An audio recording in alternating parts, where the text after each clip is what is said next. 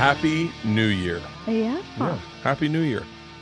Uh 2020. The roaring 20s. 2020. We're back in the roaring 20s. Back in the roaring 20s. You know, it's so funny. When I was a kid and I'd hear about the 20s, I'd be like, that would have been crazy to live in the 20s. In the 10s? Turn of the century? I've done it all. If I can make it another 50 years, I'm good. You'd be 97. I can do 97. Totally. Uh, my wife was just saying she's doing a lifestyle change. Her mind and her body were not at the same place physically. Well, my mind and my spirit, I feel like are in the same place, and my body is not at in the same place. So Leanne, Yes, in the same way that she does everything in her life, took charge of it. Now she has a personal trainer. I do. I got a And trainer. She's busting her fucking ass. I'm pretty excited about it. He's a gorgeous black man. He's gorgeous, gorgeous, gorgeous black man. Gorgeous. He is gorgeous. Yes. Really great. And he has two Cairn Terriers. They're the cutest dogs ever. He's like Patrice O'Neal. Patrice had like weird fucking dogs like that. yeah, they're two Cairn Terriers. I don't even know what a Cairn Terrier Uh, is. Toto.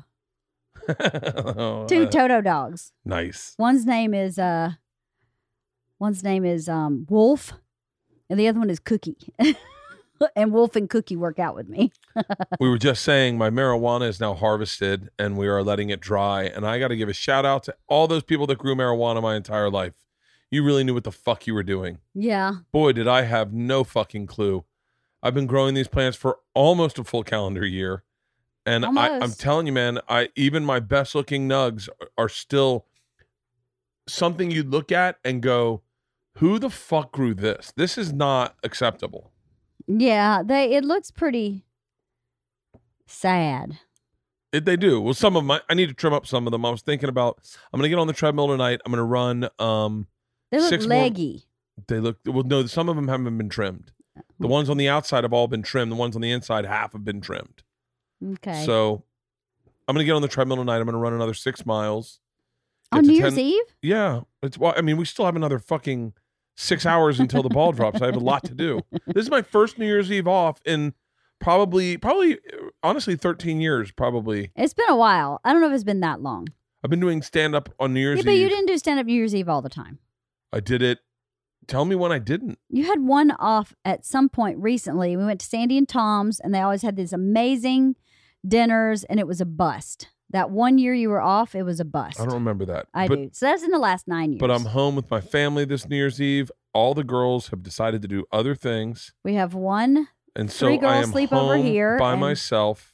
You're not home by yourself. With you and your dad, might as well be. And, with so- three girls that are sleeping over. Oh, there's a sleepover, so there'll be. So I was going to go out to the man cave, run a quick six miles, try to get it in in under an hour. That's ten minute miles, and then come back in, have a little champs with you, watch the ball drop, Yeah. go to the bed, watch two balls drop. Wah, wah. Um, hey, thank you for everyone who came out and supported me on either my podcast, my cooking show, my podcast with Tom, the podcast we I got with Bill. Um, there will be more of those coming out, I think, in the new year, and and my tour, Body Shots World Tour. Body Shots World Tour is now officially, officially, officially over. We had two shows that I forgot about when I said officially over. And it was the greatest year of my life. I had an absolute fucking blast this year, and I am starting it very strong in production this Monday all the way until the 20th. And then we hit the road January 30th for the Berty Boy World Tour. Um, tickets, we had a big, a huge bump in tickets. So a lot of shows sold out over Christmas. A lot of people bought them for Christmas presents. Thank you so much, everyone at Pechanga and Borgata. I had two fun ass fucking shows. I am so happy to be back in the writing mode and not preparing an hour for a special. It's so much fucking fun. Well, let me ask you this. Shoot. Every year on New Year's Day, what do you do? Oh, that's interesting. Black eyed peas, collard greens. That wasn't what I was talking about. But we are having black eyed peas and collard greens. Wait, what do I do? You usually write out your goals. Oh, I do that on my birthday, baby. I've already done that. No, you do it on New Year's Eve too. I mean, Uh, New Year's I- Day. I, I I have written out some goals, but primarily that's my birthday event. Yeah, that is a big time birthday event. But I have I have a few goals this year. I have a question about that, which is why I brought it up. So, years ago, your goal was to be on tour on a tour bus. Yeah. So, you've reached that goal. Uh huh. So, what's your next goal? I mean, you don't have to say it out loud if you don't want anybody, if it's private. No, no, I have no. It's not. There's no secret to it. Um, I wanna. I would like to. My thing is that I, I've done so much of of what I've I've been so comfortable. Uh, you know, I, a long time ago, and, and Joe Rogan has said this is that you know you really get better at life when you do things that make you uncomfortable. Mm-hmm. And a long time ago, I I said I'm going to put myself in uncomfortable situations. I talked to my therapist about it, Mm-hmm. and that's what I meant to tell them. Write down my therapist.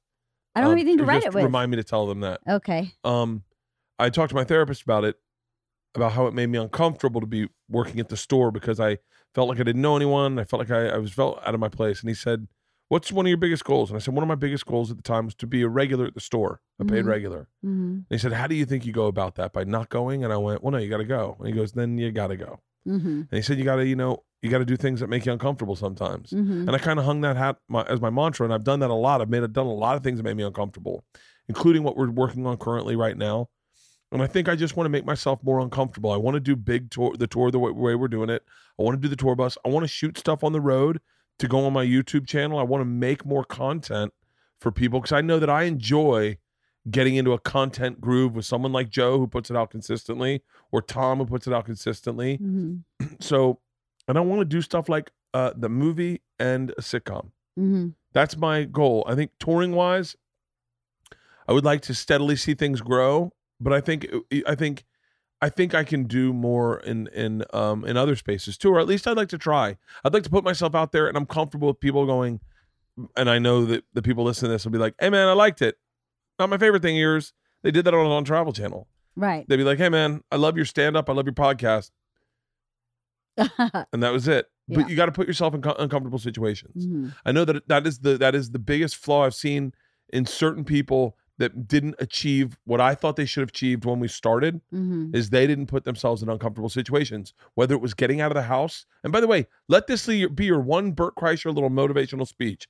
Whether it was getting out of the house when they didn't want to go do stand up, whether it was going to auditions, whether it was saying, "Hey, I'm hungover as fuck and I don't want to work out, or I don't want to get on the treadmill, or I don't want to go for a walk, or I don't want to get coffee and go right, or I don't want to go and hang out with other people." It's so easy to get in your comfort zone and just do shit that makes you comfortable.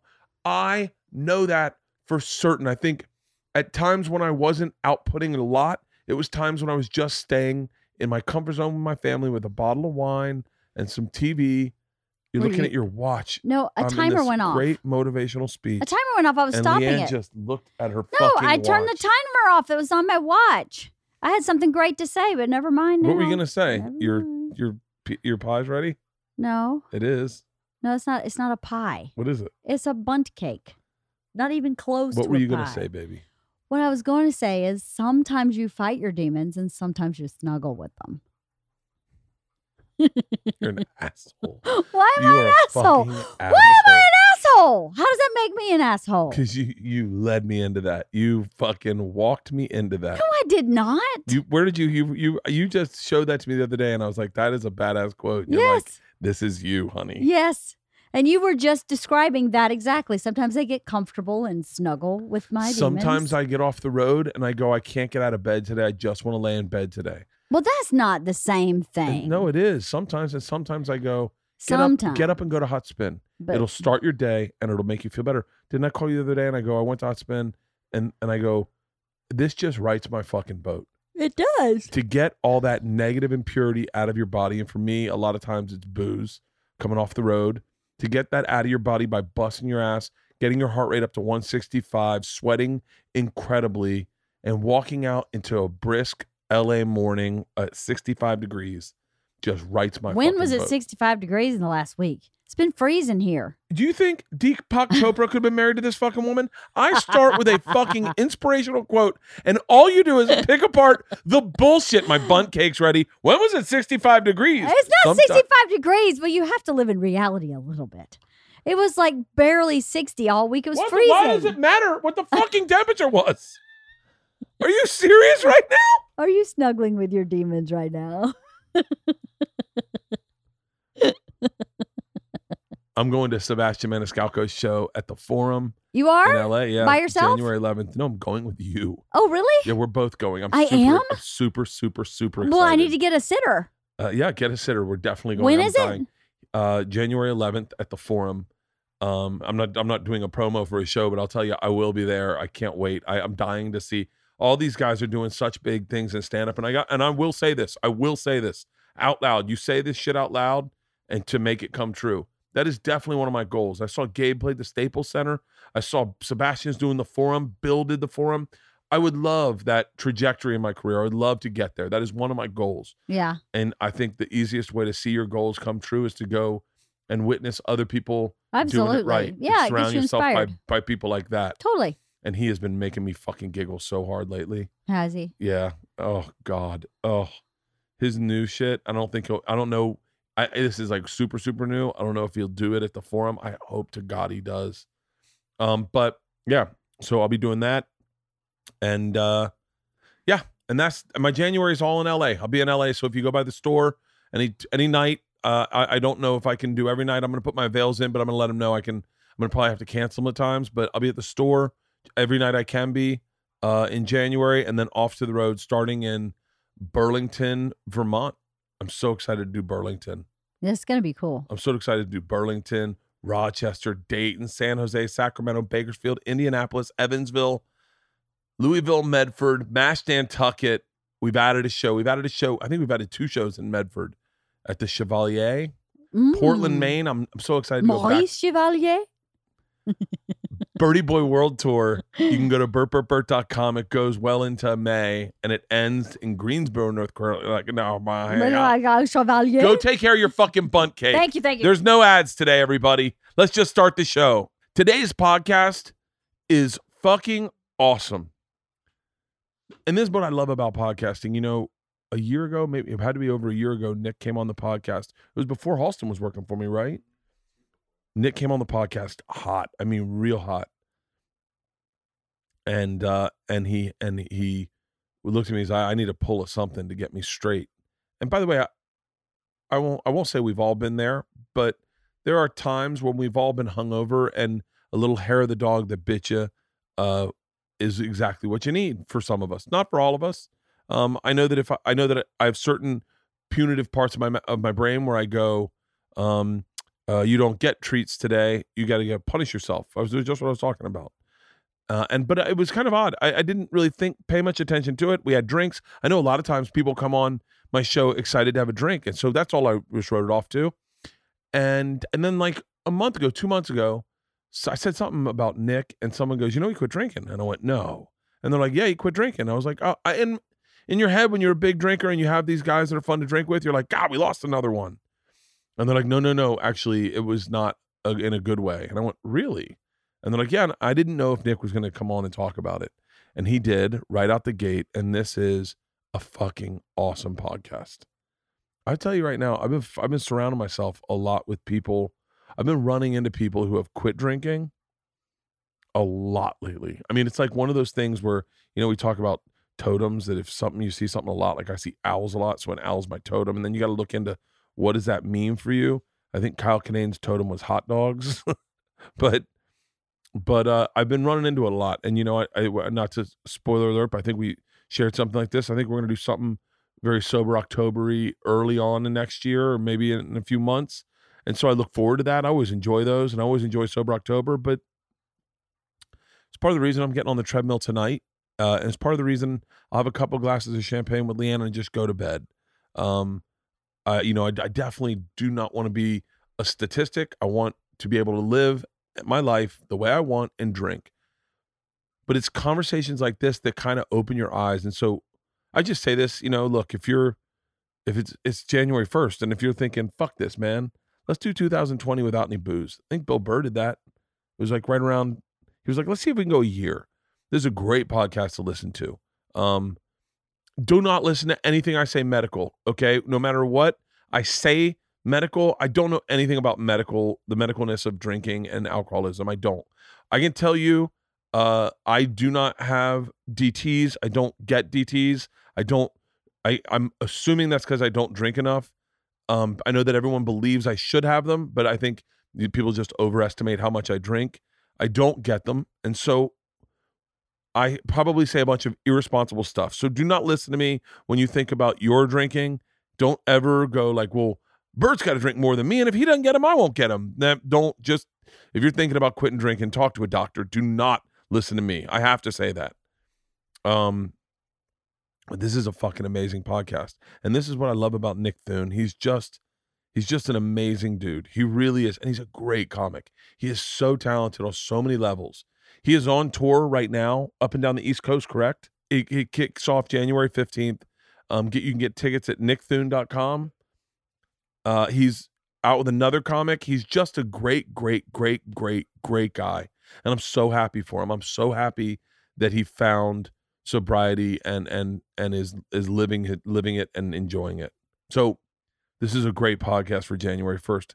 Motherfuckers, have a great, great day to begin this year.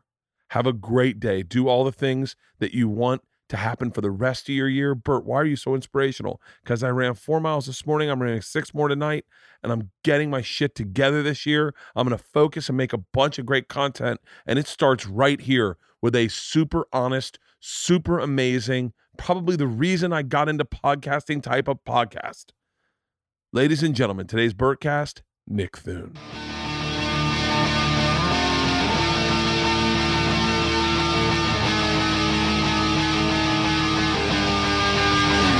This is Overcast. Are you not drinking anymore? I quit. Dude, good for you. Good for you. Yeah, it's been over a year. Shut up. No, no. That's crazy. It was it was brutal though. It wasn't like I just walked up to like a place and was like, you know, I'm not going to buy alcohol anymore. And I got I was in the hospital and shit. Wait, what? Yeah, it was kind of. This is a really great intro to the podcast. Dude, you're one of my favorite people. So be good. I mean, you're one of my favorite human beings alive. And and and and I love your Instagram. I feel like I feel like I see you and your son together, and if I, I it reminds me of when I was a young dad. We didn't have social media the way we did back Yeah. then, but the way you play you play with him, it reminds me of when I was a young dad. I know, and that. Well, I mean, this is going to be a huge bummer to everyone that drinks. I remember when I was drinking, I hated hearing people talk about this. Oh, I I, I specifically what happened people. to me, which is what my fear was because I got Lyme's disease, um, like I don't know, somewhere in Indiana. I guess I was doing Bloomington. Remember the movie Breaking Wait, Away? you got Lyme's disease as an adult? yeah, last in a year and a half ago. Holy shit! Lyme's disease is like it's it's almost like uh, it's almost like being possessed, right? Like it's It's it's weird. It's a thing that people don't fully get yet, and like or understand, I should say. Um, like I don't get allergies, but I understand them. I get allergies so bad. I, allergies I are guess I crazy. get them. allergies are crazy because you don't realize you, you're just all of a sudden you're like my throat hurts i think i'm getting cancer and then all of a sudden someone like allergies are bad right now and you're like oh that's right that's why my throat hurts Also, living here, I in New York, I don't snore at all. really In Los Angeles, I snore like a demon, and I don't understand why. It's like it's it's such an odd thing, but yeah. So I got Lyme's. how did and- you get lyme disease were you camping or something No, so have you seen the movie Breaking Away? That Uh, old bicycle movie. yeah yeah yeah yeah Yeah. So in that movie, they jump into a quarry off like a huge rock. Yeah. My life stream has been to find that quarry. So I was doing the Comedy Attic and I asked around and they were like, one guy's like, oh, one of my friends kind of has heard about where it is. It's on some private property. And so they took me and like we hiked for two hours into this private property that was insane with like signs like no trespassing, live ammunition, like all this shit. Got lost and then found it and jumped into this beautiful quarry that I guess is going to be gone or is gone already. really But it's the same, it's like perfect, like the most green, weird colored blue water, you, you know, and it was amazing. And then I go from there to Montreal.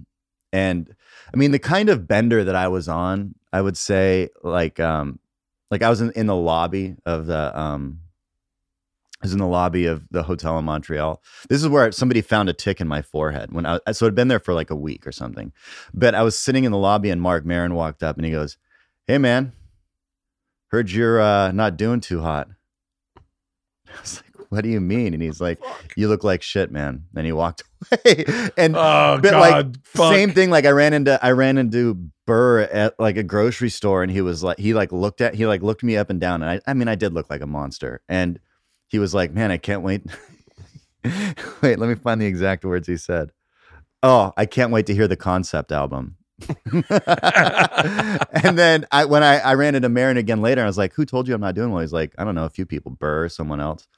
So I think it was like because I'd gone on Bill's podcast and I think I was really drunk and um, but I mean I was like a bottle and a half, two bottles of vodka a day, just solid for maybe two, three years, like nonstop, Yeah. like hiding booze, like drinking twenty four hours a day.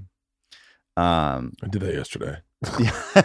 I'm, I'm going through. Uh, I'm going through OCD. Sometimes my OCD will kick in really heavy, and I, and it's it's and you panic. have to organize all the alcohol into your stomach. Yeah, pretty much. Yeah. no, yesterday and yesterday was good. But my wife's having this party. All these people came over at noon, and I got up at six. I I ranged the whole backyard. I started cooking up early. briskets. I don't understand. Oh yeah, I like it. And then, and then uh, I had a drink around like one o'clock, and then I had another one at like two o'clock. I fell asleep in the man cave. I woke up, and then it's like four. We go over to the new house. We start having a few pops there. I have a cigar, and then Mhm. we went and watched the movie Knives Out at a friend's house in their Oh. screening room. Passed out in their screening room. I want to see that. It was. It's all right. It's I mean, I want to see you guys passed out in the screen room. but yeah. And then I woke up this morning going at like six, going. I gotta go to hot spin. I gotta go fucking. I gotta flush this out. Does out. that help you flush it out? When you Oh my god, it, it rights my boat immediately. If if you feel Mhm. sketchy and hungover, I go to hot spin. It's about ninety five degrees in there. It's been an hour. Mhm. I come out. It's like I didn't drink the day before, Yeah. and I'm completely fine. And then, uh but the the the the I mean, the battle is tonight. I want to go. I want to go. I I get I get the vapors. I'm like, hey, what do we want? You guys want to go to an Italian Yeah. restaurant? Like, Oh yeah. Then you get a martini. I mean, for yeah. me, then I just get a martini right away. yeah. So so so you're who found the tick? That's a little dicey to talk about right now, but I'm in the midst of a few life changes that I have to kind of. There will be a nice moment where I could talk about all of it, but um, I think you can imagine what I'm in the happened. middle of a few- That would be a little dicey to share. Suffice to say, someone found a tick. and um and I didn't think much of it, you know, like the tick and and uh came back to LA, It was working and Did they pull it out? Yeah. Okay. some tweezers and I, I even kept it. And and then I went back to LA and didn't think about it. And I was riding with my riding partner and um I was like, man, look at this weird mark on my arm. Um it's like it must have been from wrestling with my son because like you know he grabs my arm sometimes. Like he tries to hurt me which Yeah. i love. Like you, you know when you really feel them try to scratch you with their nails? Yeah. and you're like oh you tried to get one in there huh? Oh too bad daddy's big. But no he I, so i was like my friend looked at it. Then a half hour later i was like did i tell you about the tick? And i so i tell him a story about the tick and he's googling i have no idea. And he flips his computer on. The mark on my arm is ex- a lesion that you get from lyme's disease. Like and, and it hits you quick. Like people say if you don't get the tick out within maybe less than 36 hours the chance if it had if the tick has limes you're you have it at that point really. Yeah. so i got it out like a week later and then sat with it dormant in my body for um maybe a month or something. And immediately like everyone that you know that knows somebody that has lyme's disease like i went to the doctor right away but the thing is you can't just go to doctors about lyme's disease there's only a few that really understand how to get this out of your system people that have chronic lyme disease like people that got a tick bite when they were 12 and then when they're 21 they're like god man they just think life is normal how tired they are and sore they are sometimes and they find out and it's just chronic and it's there you know Yeah, I saw that. This is my only reference of Lyme's disease. The girl from Real World Seattle had it. Oh yeah. And she had like a freak out mode and she was like and then she came back she's like guys um, this is like i mean this is like th- there's been a number of things where someone said something when i was i was a kid and we didn't know that that it was real. And she was like i have lyme's disease. And everyone started laughing. We were like lyme's disease? Yeah. is that even a thing? And then you've come to feel realize you're like oh it's a legit thing yeah well i remember that too now i can't yeah but i remember she whatever she said she had to me it was the equivalent of aids i was like i oh, know man. I was, she's like it's Sounds a serious. death sentence and i was like wait what what but so wait so you uh, did you go to a doctor in la So I go to this doctor in Malibu. Um, that's like the second best doctor for it in LA. The other guy was just booked. So I'm at this guy, this guy in Malibu, and start treating it right away with like intense antibiotics and like a total diet change and like all these things that you have to you know switch. But also running tests on my body. And so I had a friend die last summer. This musician named Richard Swift, who, if you haven't heard, you should listen to his whole library. He's amazing. And um, right now he died of alcoholism. I mean, he straight died of Jesus Christ. booze, That can 44. happen? And it it took the wind out of me in a way that I I mean like four day benders in my office crying for four days drinking you know and i remember talking to his wife and they were like um she was like yeah you know it was bad and and him and i had spoken five days before he in the hospital which was then two days later he was in hospice that quickly just from drinking and liver and cirrhosis of the liver and the you know and the um, kidneys. And so she was somehow brought up like I was talking with her and her kids and and um they were talking about they went to Disneyland like that was one of like the things they had done towards the end and and uh, what I I was like man how did he last Disneyland all day? Because I've been wanting to take my son but I seriously couldn't go more than an hour without drinking because I was waking up in the middle of the night with my legs numb. I was waking up in the middle of the night, like with my heart hurting in a way that only downing the equivalent of five shots of vodka out of the hidden bottle that I have in the downstairs bathroom at three in the morning could save me from. Wait, whoa! Like it was legit. Like it wasn't just. This is like. Nick Cage shit. Holy movie. shit! So, and that's what, and Richard and I had spoken on the phone a week before this all happened, and he was in the same place. He was in a car, in his car, in the parking lot, about to check himself into a, a place. And um, didn't work out, but he, obviously, and he, so I knew that I was there. I knew I was dying. I really did. You know, I'd been sober for 12 years at one point from like 17. I'd gone thrown into rehab when I was 17 or whatever and just chalked it up to being a party kid and enjoyed the like love the fact that I was sober from my 20s like like that kind of kept me I was like I'm going to be healthy forever now I was sober in my 20s Yeah. in some way but my 30s were just a, bl- a bender of a blur of a bender but then towards the end so the doctor and they had to do run all these blood tests on me and stuff and so finally I go in to meet with the doctor on a day he's, he closes the door which he never closed and he sat down and he goes I need to talk to you about drinking. He's like, Well, I smell you. I can smell it on you. I've smelt it on you every time. Um, you're dying. You have 365 enzymes in your liver. And I was like, What is that? What, what's normal? And he said, Six.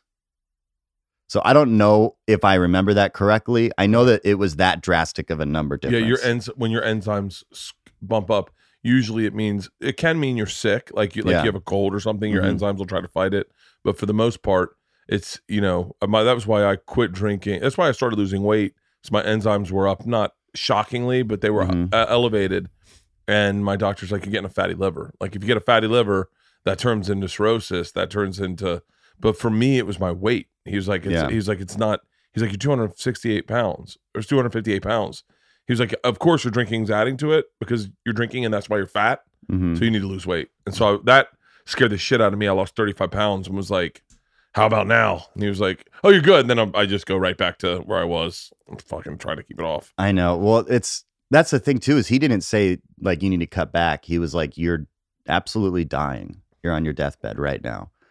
Um, you need to quit right now. And he like gave me some plan, and we like set up this thing of like medications he was going to put me on, and I just knew like I'm sitting there like it's not going to work. So I left, and and um, I had like a quarter of a bottle of Tito's in my in my car. I mean, I was drinking and driving like every day. I was just drinking out of a bottle of Tito's driving down San Fernando. Like, finished that quarter, bought another fifth, went up into the canyon, like parked off a canyon road in Malibu, left my car and walked into the canyon with a bottle, just thinking, like, well, this is it.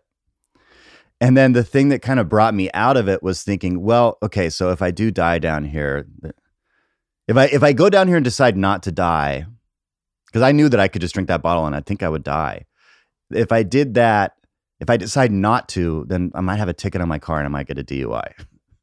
so I like Yeah. kind of had like that down halfway down the canyon, go back up, called Dave Becky, my manager, and just said, My hands are up, man.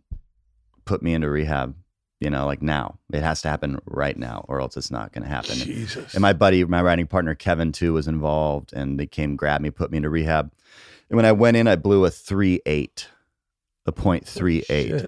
And um, as calm as could be, answering questions, talking. Um, two days in, so you know, you go into rehab like this, they're just trying to keep you alive and keep you comfortable through the detox. How do they do that? um different medications like like Ativan, which is like which is basically you know Uh, yeah, It's Yeah. the Same. Ativan. Yeah. And um and then something else I can't think of the name right now that's like a pretty serious one that's used for like detoxing like they use it for multiple different types of detox but um and then they wean you off of it once you're through the ultimate you know but but the the reality of of alcohol and benzos Ativan Benzos. benzos those are the only two things that can absolutely kill you if you stop Yeah. You know like Why? How can alcohol kill you if you stop? Is that your body will just heart attack seizure your it it they're the two things that if you are that addicted if you are as Yeah. addic- as addicted as i was if your body was as addicted then it will just shut down and that's what happened with richard that's what happened and they weren't able to keep him alive Oh, I see. Okay. and yeah. and so um i was in there for a day and a half things were normal i thought i thought things were normal i mean i wasn't feeling good.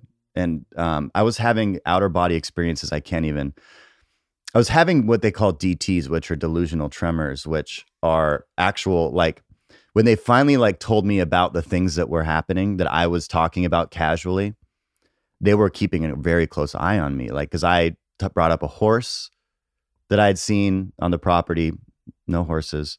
There was a, a french bulldog that i was could have sworn was on the other side of this like iv- ivy fence that i was like literally on the ground like like like in uh, in the bushes thinking and and one of them had brought me out and they're like nick that property is under construction. Nobody lives there. Do you really think a french bulldog would be on that property? Does that make any sense? Yeah. maybe a coyote like but and and um so i didn't know how bad it was getting and then i tried to escape on um this night like i just i really was losing i thought i thought that craig robinson was there and directing a movie that i was starring in and i was talking to everybody there as if like when's craig gonna get here? And like god it's so cool that he's directing now. Like that that kind of stuff. Like and they were just they had no idea. They had to go with it with me and uh, I guess one of the guys said, okay. And I was like, well, here's the thing is I haven't read the script, so I don't know what the scene is. And the guy goes, the scene is, is you lay on that couch and act like you're asleep. And I guess that's what they were like, see these cameras? And there were, cam- obvious, those are what we're catching it all on. It's all like, Jesus. and so I like lay on the, and then that night, so then they put me back to bed. And then they found me naked in the backyard at like three in the morning and rushed me to Santa Robles Hospital, three in the morning, naked, seizuring. And the hospital called code on me, which is like, whoever's available, just please get here now. And the only thing I know from that moment was um, I woke up for a brief second and I still remember it kind of. It's so weird. And I woke up and there was a doctor above me and and he's like, Nick, you're tied down because you were being combative. And I like look down and my arms are tied down and I'm fully naked and there's people all around me. And he's like, We're trying to keep you alive. And then I'm just gone away.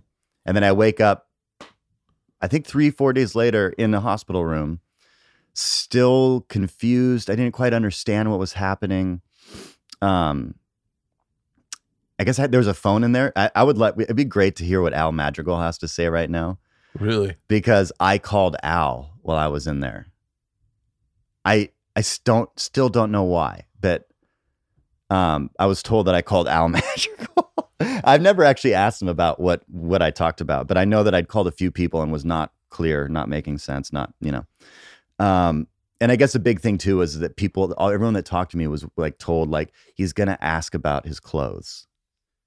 He doesn't have any, but he won't understand that. So just say that your clothes are there. Jesus. so then I just got back into rehab after that, after like seven days in the hospital, and then stayed for 50 days. And while I was in rehab, my rehab burnt down in the Malibu fires.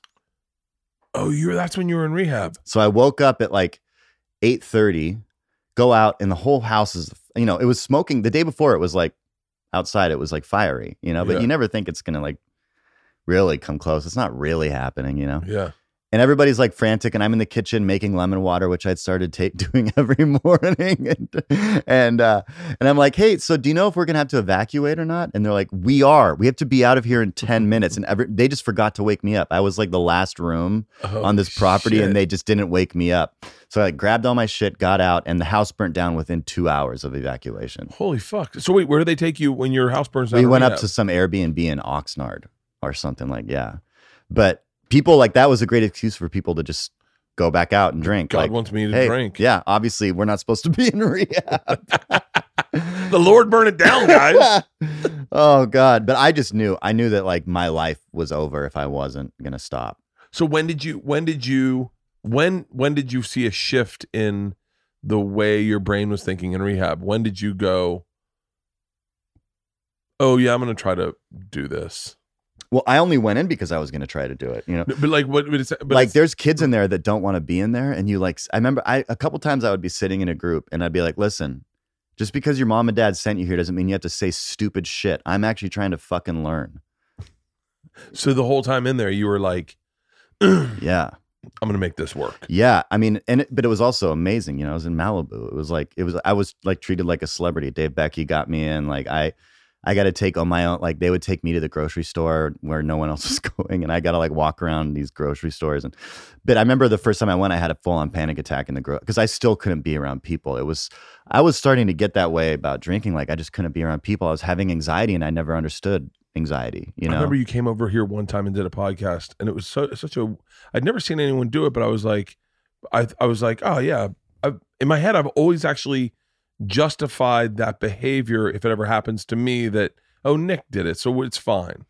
But you were like, I remember you came in and we were about to start podcast. You're like, I got to take a pull. You mind? And I was like, yeah. And you just grabbed the first bottle, like a bottle of vodka, and just took a pull. And I'm, it's, I mean, you can see the video. uh, You can find the video. And I remember going, "Do you want me to make you a drink?" And you were like, "Yeah, I'd love a drink." And I was like, "Oh, I'll have a drink." And it was like you know, ten in the morning, and I, I mean, I swear to God, Nick, I've actually had my brain's a little more, um, yeah a little more, uh, punitive. Like if I if I'm hungover, if I had too much to drink, my body, uh, my my brain wants to punish my body. Like Mm. it wants me to do stuff I don't normally want to do. Get up, go get a coffee, go work out, go go for a run, go for a hike fight it yeah like and and i, I can i can never succumb to it like i many mornings you wake up hungover you're like hair of the dog we'll start the day off but i just i don't i can't i can't do that for some reason but i've always thought that if i needed to i could do it and justify it because you did it. I remember i remember it's i such a- remember that. such a funny you're like i could use a little tug and i was like hey i'm hungover too. I was like well you know we're podcasting. This i'm making money. I'm working. Yeah. But uh and then But I we proceeded to drink the whole time. Yeah, and then I but I've never I've never I've never I never knew you were drinking like that though. Like I never even seeing it. I'm so naive sometimes. people didn't know. I was really good at at You s- I I, Hiding I it. followed you on Instagram all the keep fucking my time. shit together. You never feel it never seemed like you ever had Yeah. any like any inkling of a problem. The thing is, is I looked like I mean, like if if you look at pictures of me now compared to then, like my face was like just like bloated, like you know, just total alcohol. Like that's the the those are like the small things that kind of happen in the beginning of quitting, where you're like, oh, I look better. Wow, Yeah.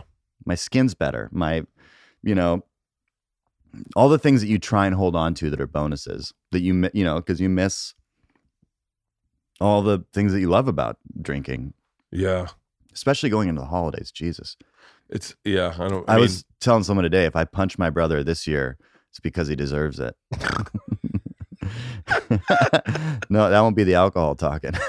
mean, your family's big uh like I always think like a big beer family too. yeah. Oh yeah. Like get out in the boat, let's have a beer. Boat, beer. Let's get out and have a fist fight and Christmas Eve and shotgun a beer afterwards. Kind Did, of a. what did you like? Did your parents have any idea? Everyone knew. Oh, really? everyone. Everyone that's close to me that knew me. And the thing is, I was just kind of losing myself. You know, like that's when when you see that somebody's really an alcoholic and like really going down this path, they just have lost themselves. Like they just, I'm not me. You know, like Yeah. I, I, you can't have conversations with me. I, I remember we I was I was meant to pitch a, a TV show that four days after I went into rehab, I had meetings at ABC, NBC, Fox, CBS, all the networks to pitch a network show, and with my writing partner, and they had to cancel all of those. But we like gone. We were meeting with people. He's like, he's like, I'd already talked to Dave about your drinking because I could tell that you weren't okay. Like we weren't we were not going to have those meetings if you didn't decide you wanted to go to rehab. We were still going to cancel them. And I just sold the show a month ago, the same exact show, a year sober, just on a phone call to somebody like, hey, you should make the show. I'm going to email it to you. And they're like, yeah, great. ABC's going to do it. I'm like, cool. Because sober, it's just easy to do shit for me. sober it's it's i mean i i do you know i do october every year and then the fallout is that i have big chunks of sobriety throughout november december and then you know what happens to me is i start a tour up again or or in this case i'll be doing tv so I'm, i don't know if i'll be drinking but like once i go on tour that's when i feel the the wheels come off a little bit and it just and like i always gain it's hard weight not to. dude it's, it's so hard to be on a tour bus not drinking yeah. especially when you know it's like your brand is around it. I've always been trying to be careful to make sure that I have somewhat of a grasp on it, but I don't think, I don't think there's, I don't, I mean, I, I look, I think there are some people like, I, I don't you think there's any way. make good choices though. I, Like I, I'm, I'm, you never find yourself in an almost fight when you're alone in a city, right? Or like, no. yeah, I'm, I'm a friendly drunk, and I, and I, you know, if we get down to the base of it, I drink to get rid of. Sometimes I drink to get to go to sleep. Like that's, I mean, basically, yeah. I'll open a bottle of wine. So I'm like, it's the end of the day. If I have a glass of wine, I'll fall asleep. Not Mhm. a glass. Who has one glass? Yeah. Fuck it, just looking to stain I mean, technically, a bottle is glass. I take a bottle is gla- a bottle is glass. so Yeah. I have Just have a glass of wine. wine. fucking weird shaped, thick glass. But when was the first time you went back out on the road sober? uh, I think I went to like Peoria. Like I just said, just give me, start giving me gigs. I don't care. And give me gigs that make me want to drink. We're Yeah. gonna test this out. but you know, like in Peoria, I went to a an AA meeting and it was like seventy year old men. oh, you going to AA meetings? Oh yeah. Oh, yeah. those seem fun. See, I knew I had. I knew that it was like this thing that I had. I was talking to my friend that I mean had a major pill like problem and By the way. I completely understand pill problems. Me too. I, I, I- went through a pill phase as well. I, like to call I get pills. Like Mhm. pills are no joke. I say this with a bottle of fucking Xanax next to me because there have been many of times, and and I think once again I go to this punitive part of my brain is I definitely had a pill problem when when I was I was I won't say we'll save names, but um I was I was I had a friend and I like he had a pill problem and it kind of spilled over into me because it wasn't frowned upon because we both technically had anxiety so yeah, and then I just, of course, in my brain, I'm like, I'm always going to want a beer, and a beer with a pill is maybe like the warmest blanket you'll ever get. And Yeah. then two beers with a pill, but then six beers with a pill, and you got, I got, I can understand Radiohead songs, like, like Mhm mathematically. But what pill? Xanax. It was always Xanax. Oh, I had a problem with OxyContin too. I had, yeah. I, had a problem. phase. I had uh I fell off a waterfall and I couldn't um and I I, I almost broke my back. I thought I broke my back, but uh they sent me home. I couldn't even like So I it started with pain. started with pain and they prescribed me oxys and and I was like I took one and I was like nice. And then I was like I'm going to be careful. I'm not going to get addicted to these. And I was in a hotel bed the next day and I didn't take it. I didn't take it in the middle. I didn't wake up to take it and I couldn't get out of bed and I had to piss in the bed. I could I was stuck in the bed and I was like that will never happen again. I will Dude. always be on top of my pills. And man, cut to cut to my wife. So you were conscious, Oh, and you were just like, well, I and then I did. Uh, I ripped out my catheter in the hospital. By the way, I uh, I had a condom catheter. You know what those are? it's- I can guess what it. Yeah, yeah, and I ripped it off, and then um, I don't remember this. This is what I was told, but there was somebody there that was visiting me, and they said that the nurse came back in, and she was like, "Here, do you want to put it back on?" And I was like, "No." I mean, what else? You uh, this when am else? When else am I gonna have a nurse do this? Come on, just do your damn job. Oh, yeah. Don't give me the option. Now I feel like a creep by asking you to do it. I remember the first time they gave me. I, was- I just told someone this, I'm sure, but uh, I, I got well, after I fell off the waterfall. They brought me into the emergency room, and they had to roll me over on my side to get pictures of my ribs and my back, and they said to me, "We're going to give you Dilaudid." I knew what that was from other enough from Johnny Knoxville, Mhm. and they're like, "It's basically heroin. We're going to give you heroin to get." And I was like, "Hold on," I was like, "I don't want it. I got a bad brain." Something like that. I don't want to even know what that side of the world feels like. oh yeah. And she was like, honey, if I don't give it to you, you will be in the most excruciating pain in your life trying to get these photographs of your back. I need to give it give it to you. So I grabbed my phone and I was like, all right, well, if you're gonna give it to me, I'm writing a poem. So I was like, it's Kurt Cobain's favorite drug. Mhm. So I hit voice record and it hit me. My face got warm and all I could say was, oh fuck. Oh fuck. I'm such a meathead. oh, the way warmth kind of blankets you. Oh, oh, oh, but yeah, I I mean I get all of that. I remember I was in a pill phase where I um forgot my pills and my passport at home and was on my way to I forget where at, and I was at the airport. And I I called my buddy and I was like you need to get my pills and my passport and get him to the airport. And I was coming down off pills so bad. And I was in a line that was like waiting to rebook my ticket because I was going to miss my flight. And I was lying on the ground and in this line and every time the line moved i would just slide my backpack and move over more and i remember at one point some guy was there and i was like sir could you get me a glass of water? He was like no. Sir, sir, if you could just see your way clear, one glass of water, maybe a cheeseburger over there, I'll, I'll spot you. is there anything out here in the terminal? Pills are man oh they're so good Oh, the the dirtiest deed I ever did on pills, like the dirt, the when the one the one eyebrow razor where you're like, oh, Mm. is we I got I fell off the waterfall. I came back, called the doctor in the in North Carolina and said, um, hey, my back still hurts. I need more pills. no he was prob. like, he was like, no problem. And then my doctor here called and said, Hey, I understand you fell off a waterfall. Do you need me to refill a prescription? And I went, yeah. Of course I do. My wife found out and was like, I remember I was laying in bed and I rolled over to get a pill and they were gone.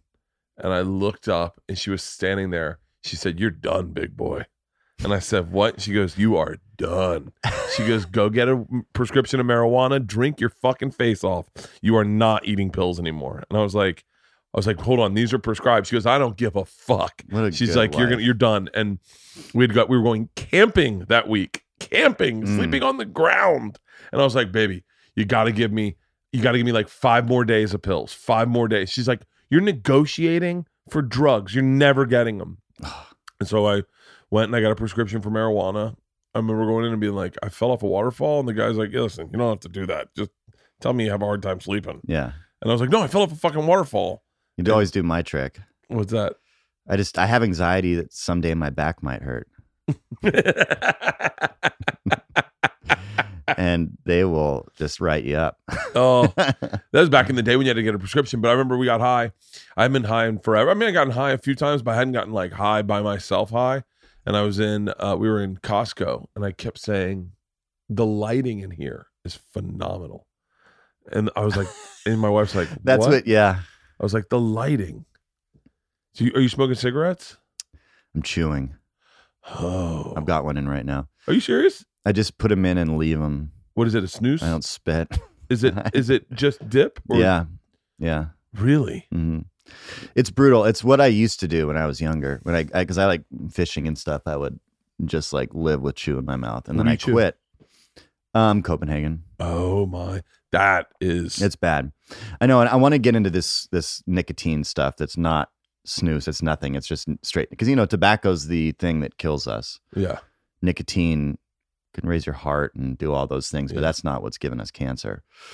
So I think I just need to. I think it's just tough, man. I love the taste. I love, I love. I I've always said to myself in in like an OCD bet, if I ever put another dip in my mouth, I'll get mouth cancer immediately. Mhm. And I've I it's been, it's been. How when was the last the last time I chewed? See, I I I I dipped all through college, dipped and smoked cigarettes all through college, and then quit quit everything, quit drinking for like six months, in uh back in, in when when I first met LeeAnn, like right around then. Quit drinking, and I was at the Rite Aid uh on Fairfax and Sunset, and I saw chewing tobacco, and I just as a lark, like like right, uh, I know that. Red Man, and I went, oh, you know, maybe I'll have a chew tonight. I don't know, make a cigar or chew. I was like, let me get a thing of Red Man, and I put it in my cheek, and immediately the nicotine hit me, and I'd never had gotten a buzz from chewing ever, Oh yeah. ever. I got a buzz from dipping, anymore, but not yeah. Red Man, and I was back on a hundred percent. I couldn't stop. I couldn't stop, and I kept chewing. The last chew I took was, um, in on our, we drove from uh, where Atlanta, or roughly where LeeAnn grew up, just outside Leanna and Bowdon. We drove from Bowdon to Key West, and I had a bag of chewing tobacco. And on the drive, I had it. My heart was just racing, and I wasn't enjoying it. And I was like, I like how you went with Red Man too. I mean, "Oh, that's golden blend. I don't like Red Man. Oh, I love Red Man Golden Blend. Tastes so fucking good. I, yeah, the taste isn't bad, but I would always rather have snuff than have oh, I'm. If you if you balled could up shit in my cheek. if you I, the problem with snuff for me is I cannot quit it. I once I start it, if Mhm. I, I I mean like I would always be like, oh, I'll just be the guy that has one dip every now and then. But the second I put it in my mouth, it's like it's like I'm home. It's like I Yeah, want to I want to tell you a time. story. I want to hear a story. Mhm. I want people to get in a circle and have like a church it's like group me on. Vicodin. God, I miss I miss tobacco. I Mhm. smoke cigars, Yeah, but uh you don't inhale. no, My dad inhales cigars. really. Yeah, Holy shit! my dad smokes like backwoods. You know, like those Clint Eastwood. Yeah, yeah, yeah. like long. look like they've been rolled by Jesse James. Yes, he smokes those. Like I don't actually. You know, maybe he quit now. It's been a while, but um, I'll find out over the holidays. But yeah, that was his thing, and that it's just like haggard. You know, Oh my god. So wait, how did your son notice? The drinking. Yeah. You know, I think I got out okay. I remember someone in rehab telling me that their parent, their her dad was sober ever since she was five, and she doesn't ever remember him drinking. And that's right about when I got I got sober, like right around his fifth birthday. Missed. I was in rehab for his birthday. It sucked, but But it's better. yeah, I was like, it's At least you'll it's sixth. better for other birthdays. Yeah. but it makes me a better parent, hundred percent. I oh, mean, how was the amends process? still in the mix of that. Like, really? Yeah, I'm I'm you know, I'm taking it slow. I'm like also I've been like busy like all the reasons, you know, there's some people run through the steps like quick. Other people take years. Some people never do them. Oh, really? I thought it mean, not like- that's not like suggested. What's suggested is you take the steps. yeah, that's what I thought. I was like, so wait, hold on. I'm trying to get him. My first 12 years of sobriety, I did not take I did not do the steps. I just was sober and went to meetings cuz I I like the meetings. You know, and like the actual program of it is you know, and they talk about like all the treasures and like the things that you get the once you go through these things, the feelings that you have and it's so true. I mean, it's just as basic as tackling the things that you need to tackle that are in front of you. You know how you're saying like on the way in just being overwhelmed, too much going on. I get that way so easy in my, you know, especially when you have like a trip coming up and you're like, okay, so I've got to pack, you know, like everything that you have to do starts like hitting you. And I got to spend time with this person or else they're going to think that I'm not caring or this and that.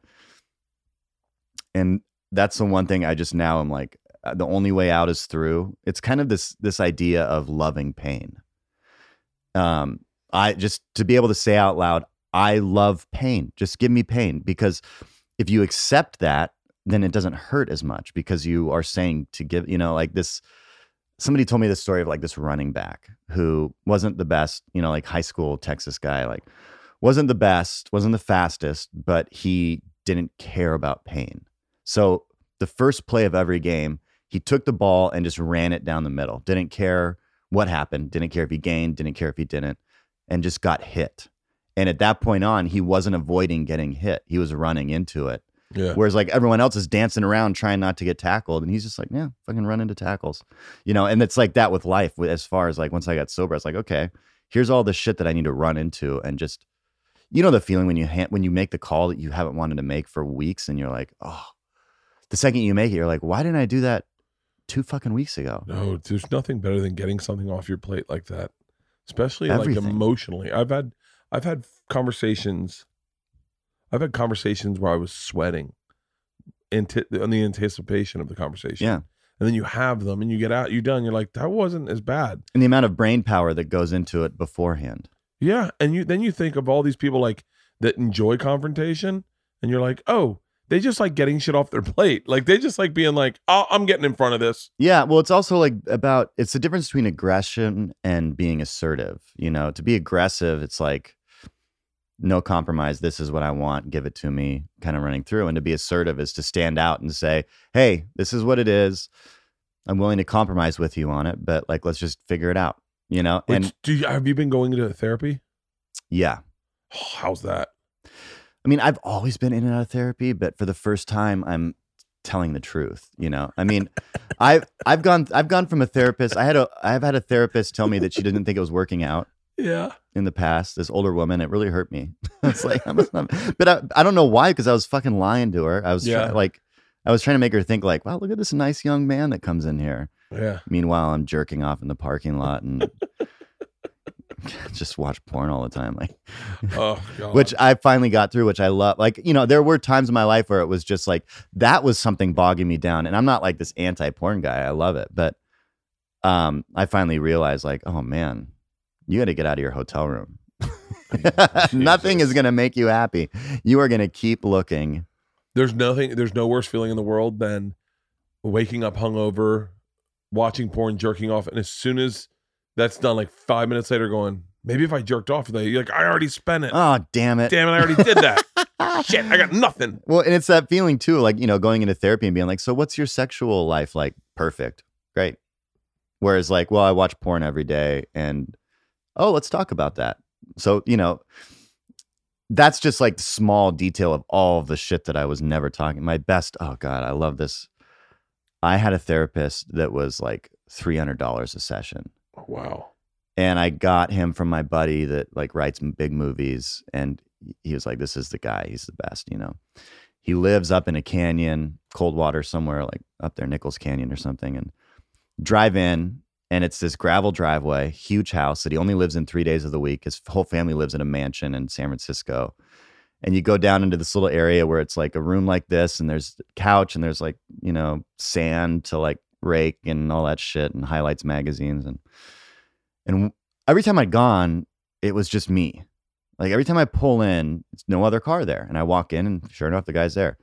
This time I pull in, and a car had pulled in right in front of me, but like 50 yards ahead of me.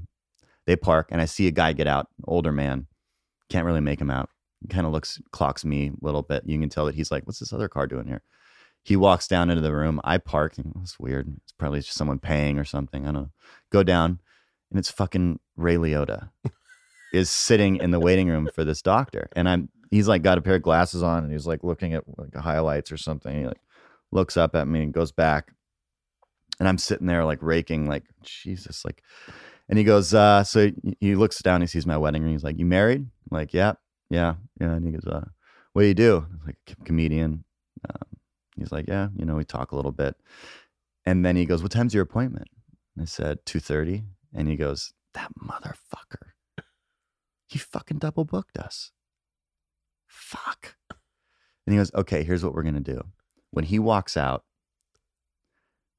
I'm gonna stand up and start screaming at him. And I'm gonna walk out. And I want you to stop me at the door.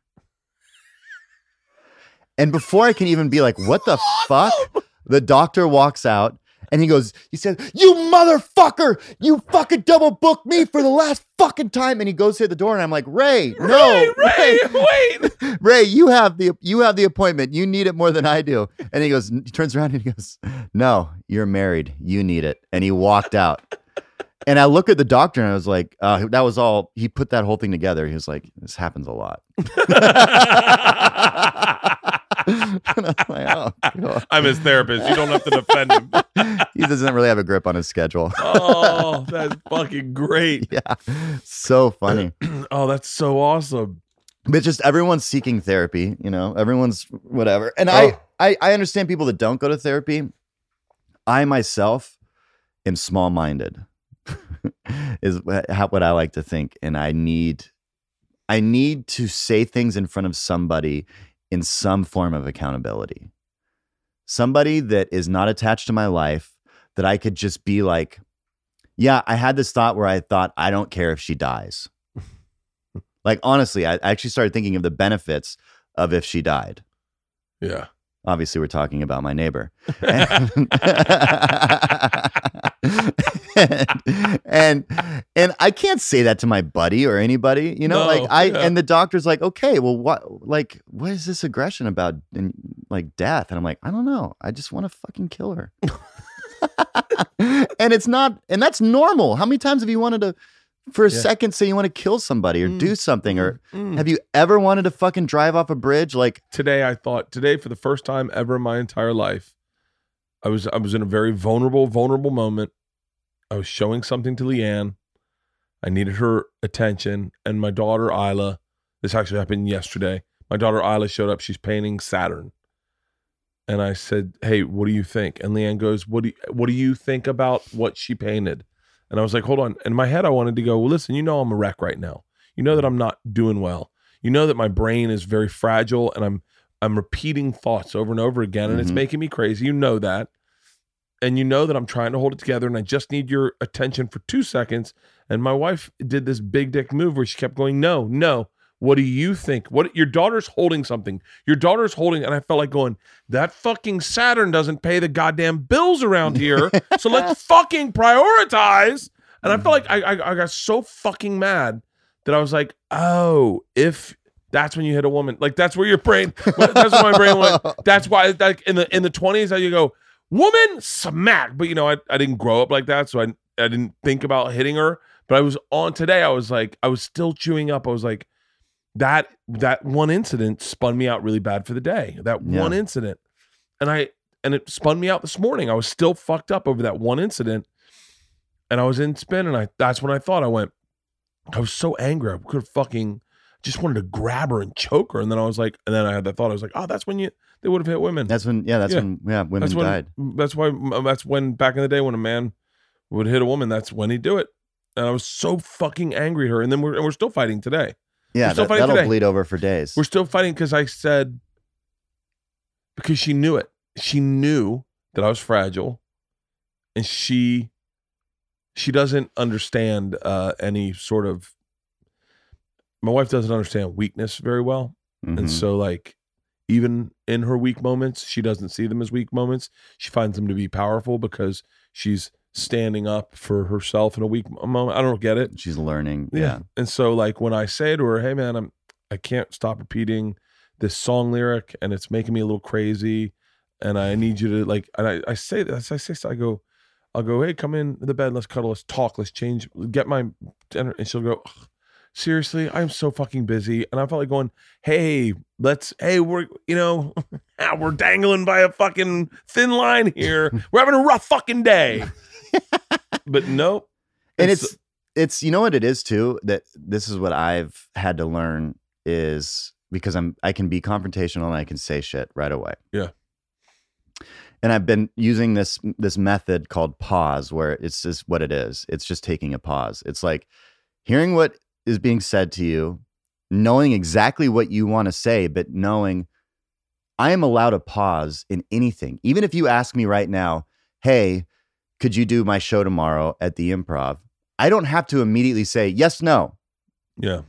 I could take a pause and think, okay, what's my life like? Do I want to do that tomorrow? I don't owe anyone an answer or a response immediate. And and I've learned to like, I've really kind of put that into everything. Like initial email response, eh, let's check back in in an hour. Yeah. and I've even started saying people like, you know what? What you just said, I I need some time. And why wouldn't I get it?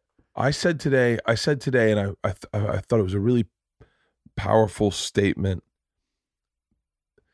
So many people are, are so quick to uh, send a text, send an email. Something happens, and they want to reply immediately. I, I had someone, some guy, fucking treated me treated me very disrespectfully when I didn't feel like he should have. Felt like I'd done a lot for this guy, and he did something really like kind of fucking. He, I think he's going through his own problems, but Yeah, we But all it- are. but but it was not at the time I wanted to deal with it. And I wrote this email and then I I, I paused and I said, you know what?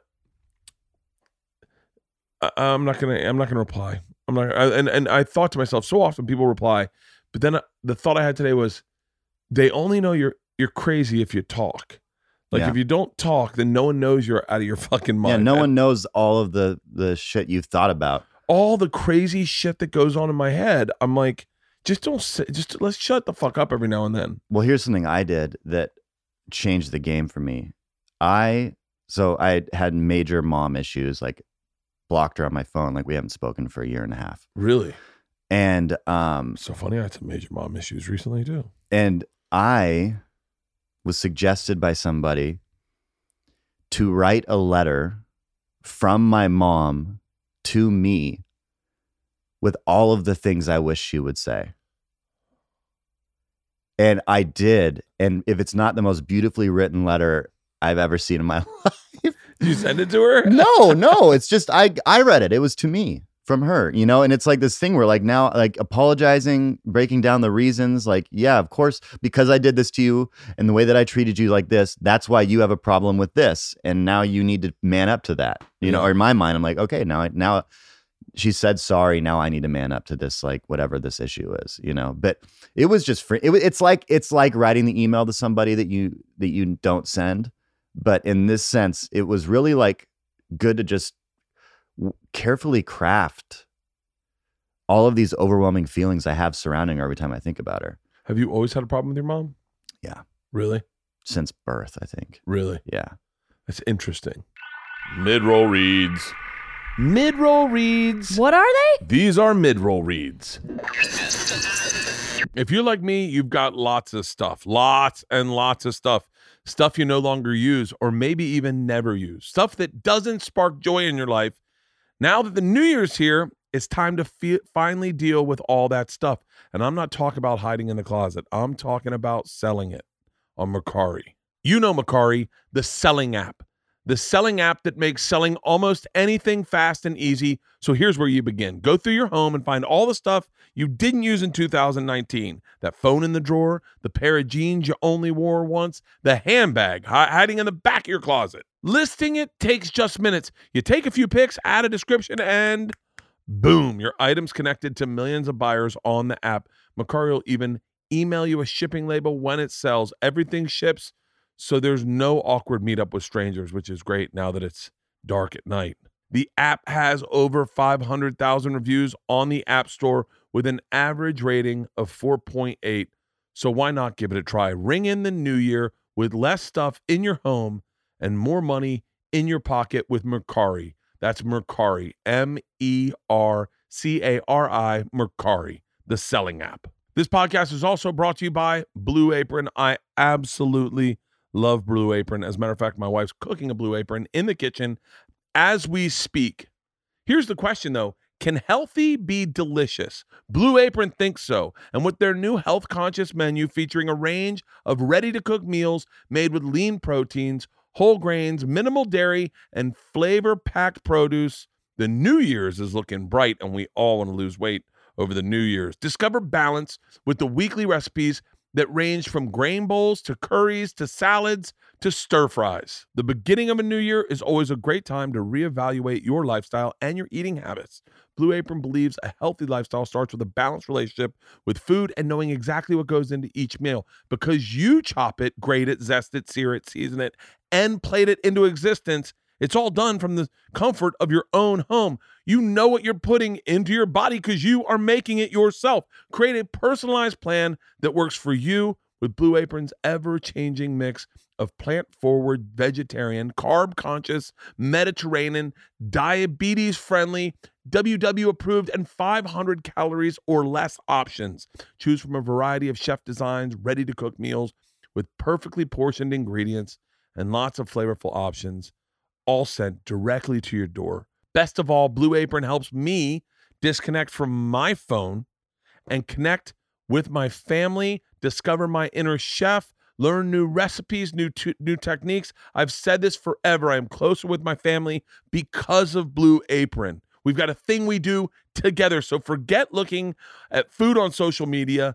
Connect with your family. I'm actually talking about taking time to plate my meals, put it out on the table for my family, and really enjoy it. And I remember why I love cooking because Blue Apron has exposed me to delicious recipes I wouldn't have thought to try. With Blue Apron, The hard parts are- done for me. Cooking isn't a burden anymore. In fact, it's actually fun to learn new kitchen skills with each meal. Blue Apron chef design recipes include amazing specialty sauces, sauces, sauces, sauces, and premium ingredients blends that otherwise would be difficult, expensive, or time consuming to source or make. So create a healthy mealtime routine that works for you in this 2020.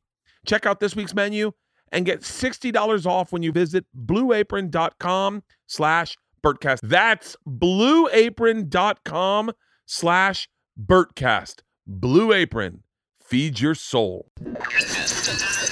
I don't have I don't have problems with my parents um per se, but I, I will say that there are there are like like this is gonna sound really fucking crazy. My dad has always been obsessed with my weight, like always. I mean, to the point where it was like, if I was, he would he would never do it to my sisters, but I mean, I like it's it's like him looking. He looks at me through this like fucking like uh, like a carnival mirror.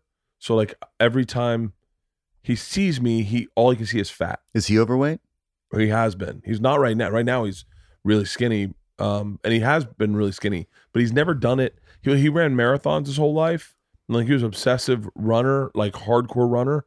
And then, you know, he gained a lot of weight in his 40s and he got up to like 276 is his fattest. But he'll send me texts of pictures of him when he was fat and be Mhm. like 276. Like now that he's lost weight, 276. Can you believe that? 276. How, what's your weight at, buddy? And then you're just like, I don't like, I don't want to do. By the way, my hmm. weight was never an issue to me my entire fucking life until other people. It was an issue with them. I was like, I can't imagine what a real fat person must feel like. Like, like a real mess. Like what they fucking must get it from everywhere. Also, that they don't hear it on every time they post an Instagram where someone says Bert's fat or something. Oh, that's all. I mean, it's it, it- that it's so funny, but that that one inside joke that Tom and I had that became, you know, big for both of us, plays so. I mean, close to the line. oh, it's it plays so much to my sincere insecure. Like I do shit. I can't believe I'm going to share this. I feel like this has been a very, very open, freeing podcast. hmm this past Christmas, um, I or Thanksgiving, I I woke up one day. Uh, I was feeling a little overweight, and I went to Hot Spin, and I went and I worked out. I went to Hot Spin in the morning. I didn't eat lunch. I got on the treadmill and I ran five miles on the treadmill, and I felt really fucking good. I felt really skinny hmm and I and my dad had just gotten in town, and I said to my daughters, my wife, I was like, "Hey, let's go over and see Nana and Papa, and Teddy and and my sisters," and they were like, "Yeah, we're I don't think we want to go over tonight." And I was like, "No, no, no, we're, we're- let's do it tonight. I want to see them." And they're like, "Well, we've got a lot of stuff we want to do. Uh, maybe maybe you can just go." I go, "No, no, no, let's all go over." And they're like, "Dad, we don't we don't we we're busy." And I I can't believe I said this to my daughters, but I said, "Hey." I look fucking skinny. I need my dad to see me like this so I can have a good week with him. hmm And my daughters were like, What did you just say? And I was like, I haven't eaten all day. I've worked out twice. I look really good right now. My youngest daughter, Ila, is like, Dad, I can't tell the difference between when you think you're skinny and when you think you're fat. You look the exact same. I was like, Oh, thanks, honey. My my wife pulled me aside and she's like, Okay. She's like, We're going over to see your dad. If that's what's gonna I mean, Mhm. she goes, You got to realize how fucking unhealthy that is that you haven't eaten all day just so you can see your dad so that you can start this trip on a good foot. And I was like, yeah. I mean, it's like, I, it's, I remember I had a friend one time offer me a bunch of money to lose to get to like 205 pounds. A friend, a, a- some friend said, I'll give you, a, there's on a text, I, I, I bet you this. hmm And I said, no, I couldn't do it because I couldn't have with that friend what I have with my dad.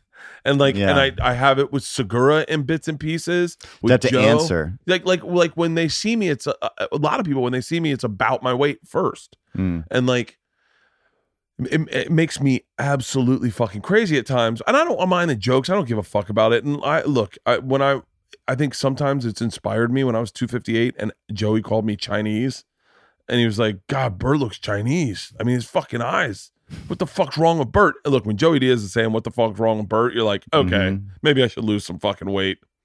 But yeah, it's it's crazy. What's your big? That's your top, like 258 is when you 258 is the like biggest I've ever been. yeah.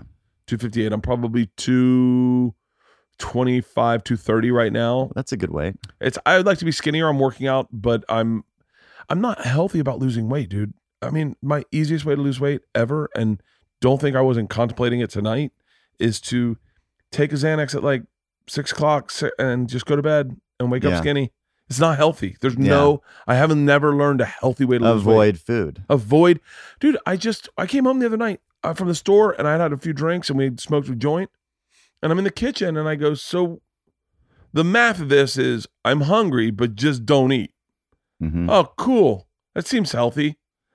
Like, That's what I do with chew. You know, like I I can just not.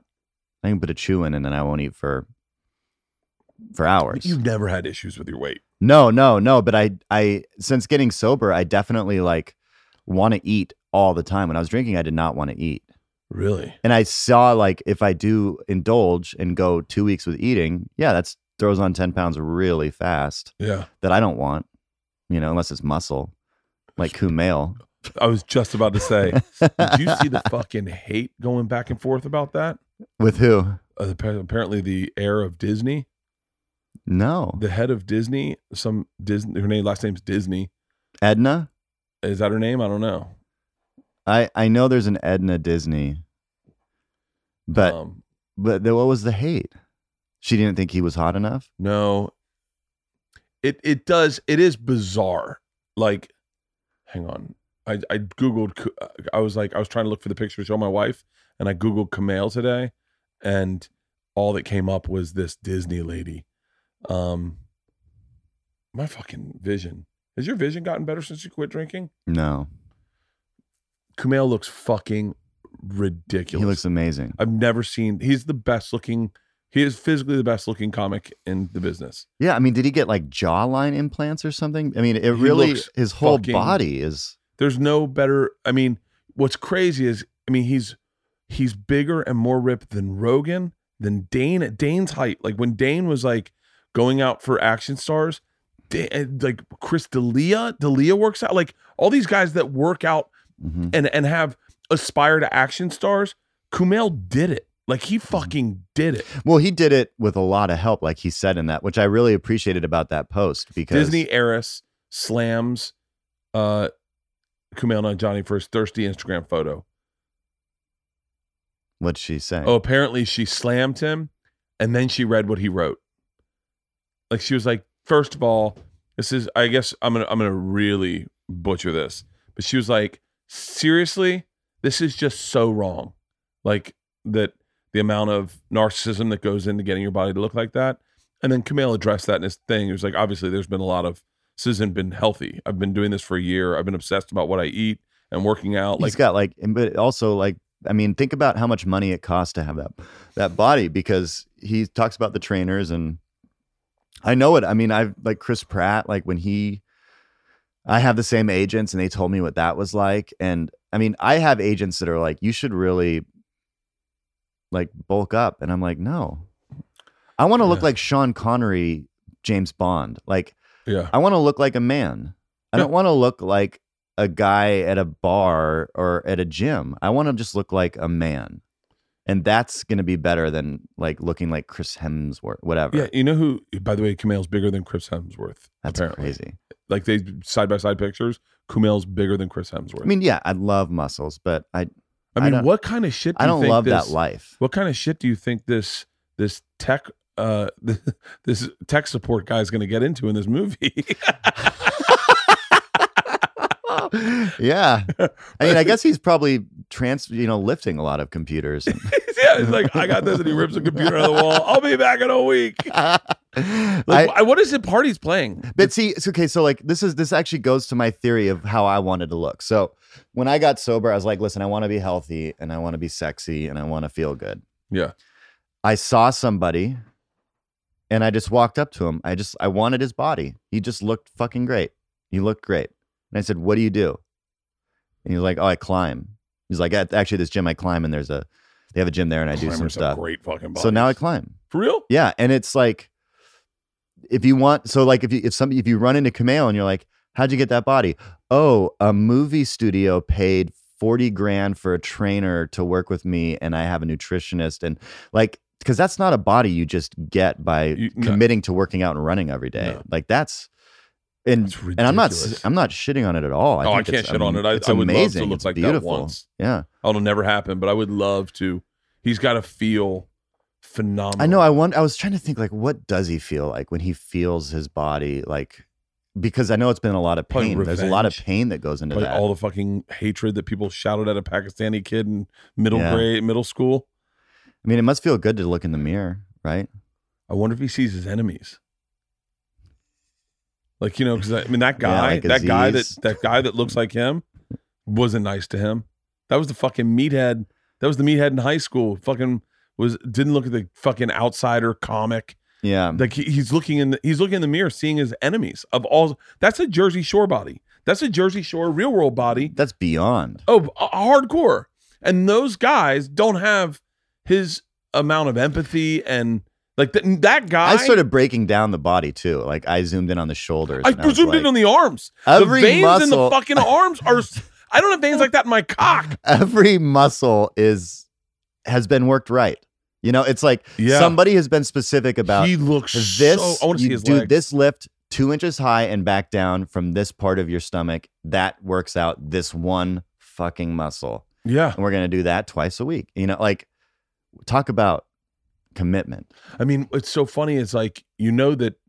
I mean, not to not to. I'm sure Kumail will be like, I think you're way overthinking this, but you know, him and his wife don't have gym rat No, mm, Kumail's relationship. like a video like- game. Yeah, they're like two like not I'm not I'm not saying nerds, but they're like two like homebodies, like two like fucking outsiders. I keep saying outsider, but they're not gym rats. They're not like, yo, pass me the creatine. You know, they're like But Kumail's very humble too. I mean, I and I've kind of yeah. forgotten about it because I, you know, we all get busy and stand up, and I feel like you probably see because you do that cooking thing, and you probably see comedians more than I do. Um, but I used to all the time. I mean, I was Yeah. like, and I rem- I hadn't been around Kumail in a while, and I did a show with him.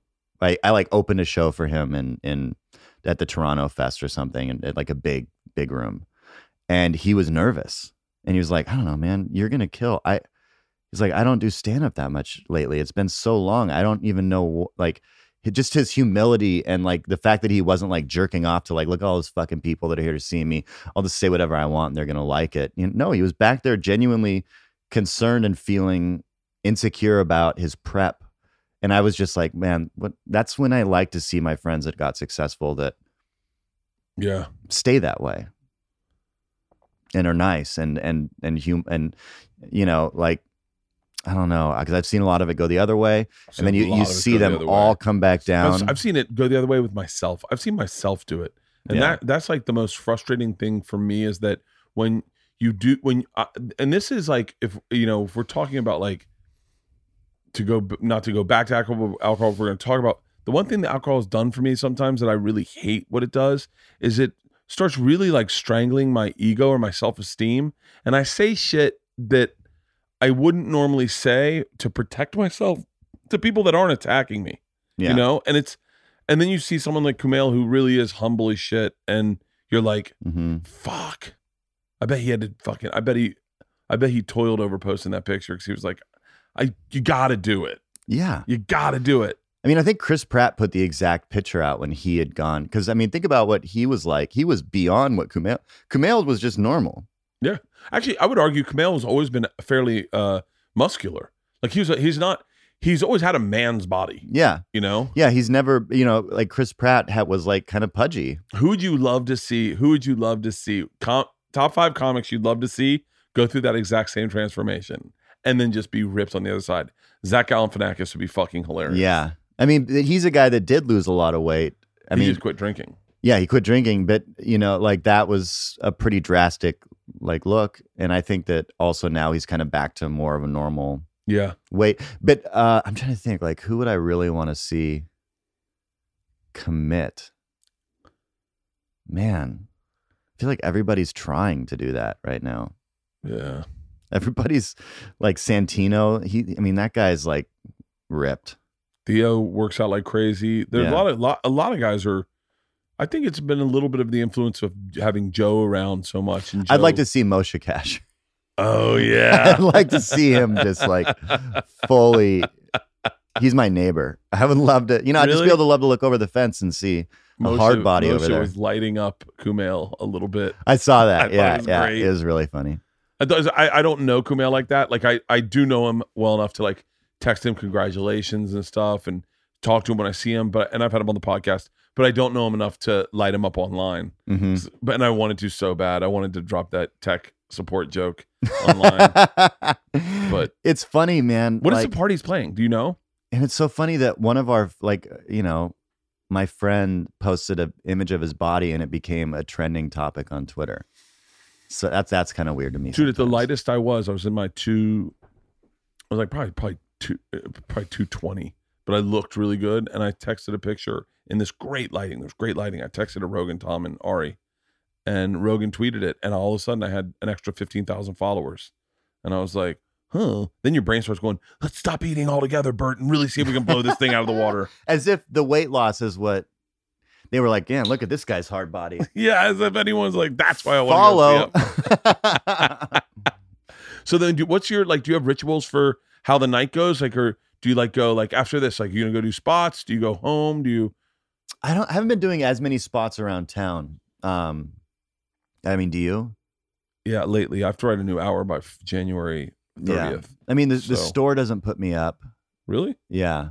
So I don't really like, and I tried actually. I, I emailed Adam and uh, he wrote back like, "Hey, buddy, love you. Everyone loves you, but we just don't have any room." He said that to me. And I was like, "Well, if, I was more famous, you'd have room. So we'll just wait till I get more famous." I And said that's what happened to me. yeah. I was he I, when I first started hanging out there.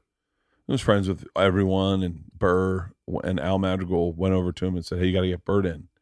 And he's and it's like one of those things where you're like, "Oh, finally, I'll get in and work here." 'cause Yeah. Bill Burr is is saying, "Hey, you got to get Bert in," hmm and he just looked at me dead serious. He's like, "Nope." He's like, "I can't."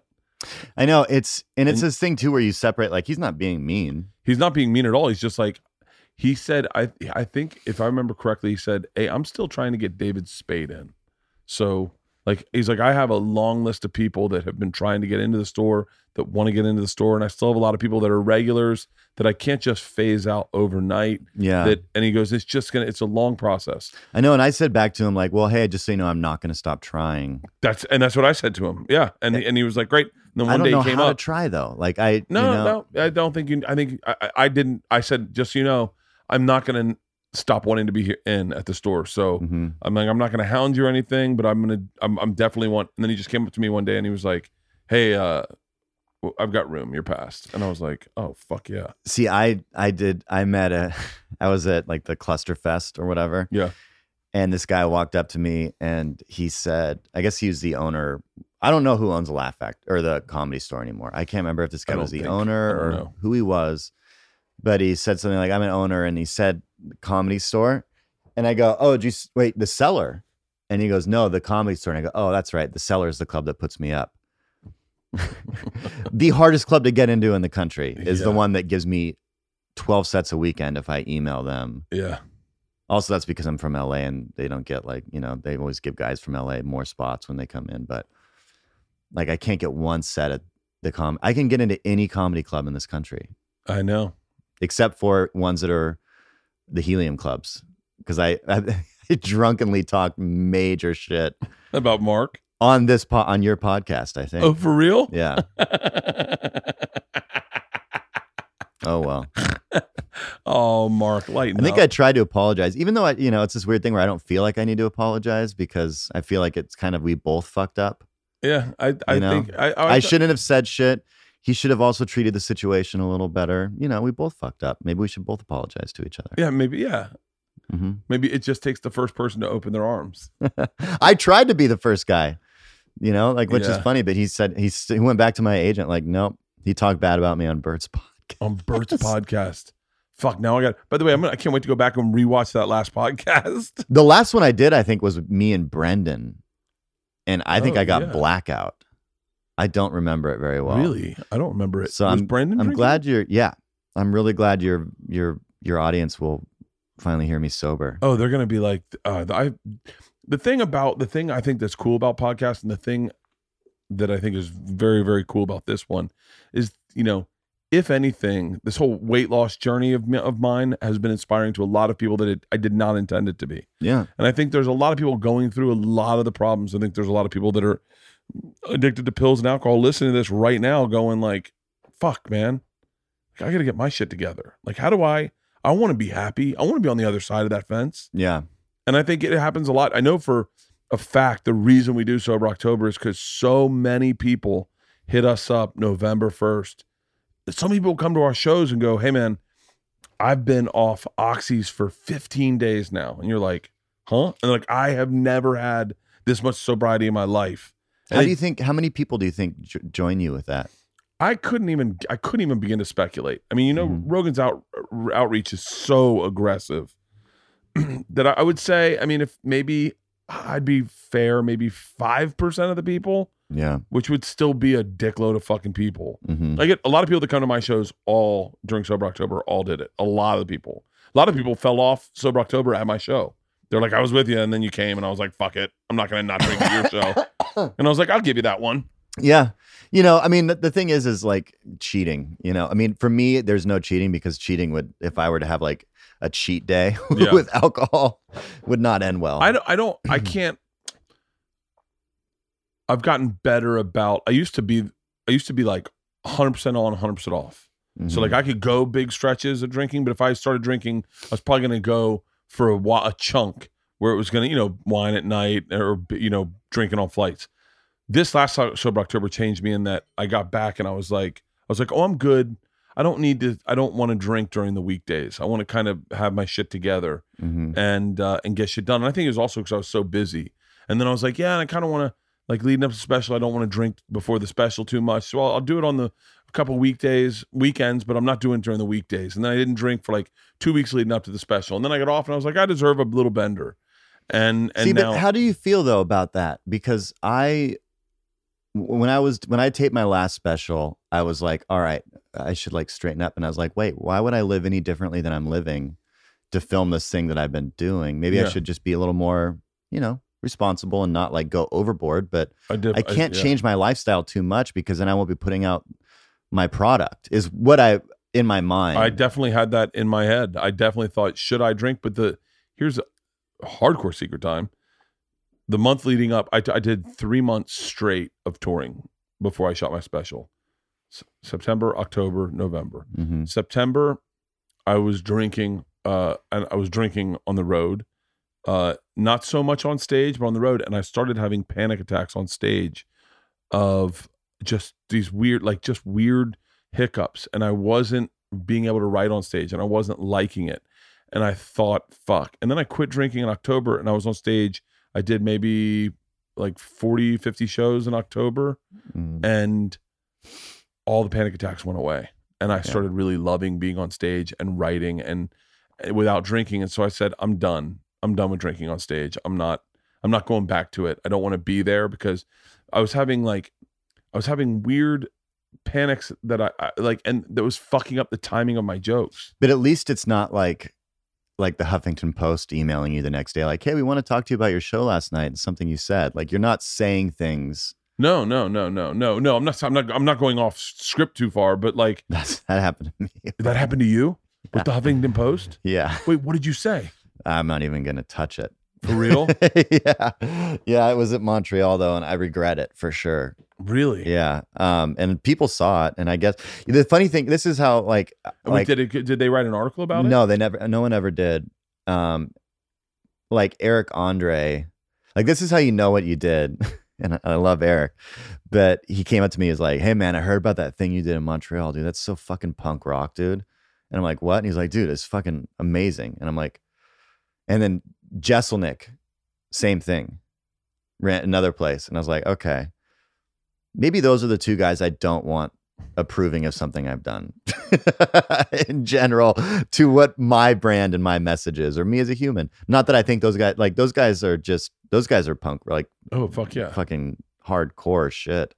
especially Eric. I mean, there's nothing between the lines there. I mean, it's There's just nothing corporate about that guy at all. no. He's such an interesting fucking guy. Yeah. We were me and I want to say me and Segura were on a flight with him back to we oh no it was me and Ari me and Ari were on a on a van ride in, from Montreal back to the airport and then we hung out at the airport and had breakfast together and just the way his brain thinks is just very I want to say it's it's it's the way I would love for my brain to be like that like I said something about you have a girlfriend. He's like, no, I don't believe in, you know, those traditional commitment roles. You know, I just like to be with other people, and if they want to be with other people, cool. And you knew he meant it, and I was like, how the fuck do you do that? Weird. Yeah, and he was like, you know, Yeah, it's- and it's- yeah, he's. I mean, one time I was walking like in like the Lower East Side, and there was like some kind of a small production, and there was a van with a door open, and I walked by the van, and it was Eric dressed as a vagina eh, with like lobster claws.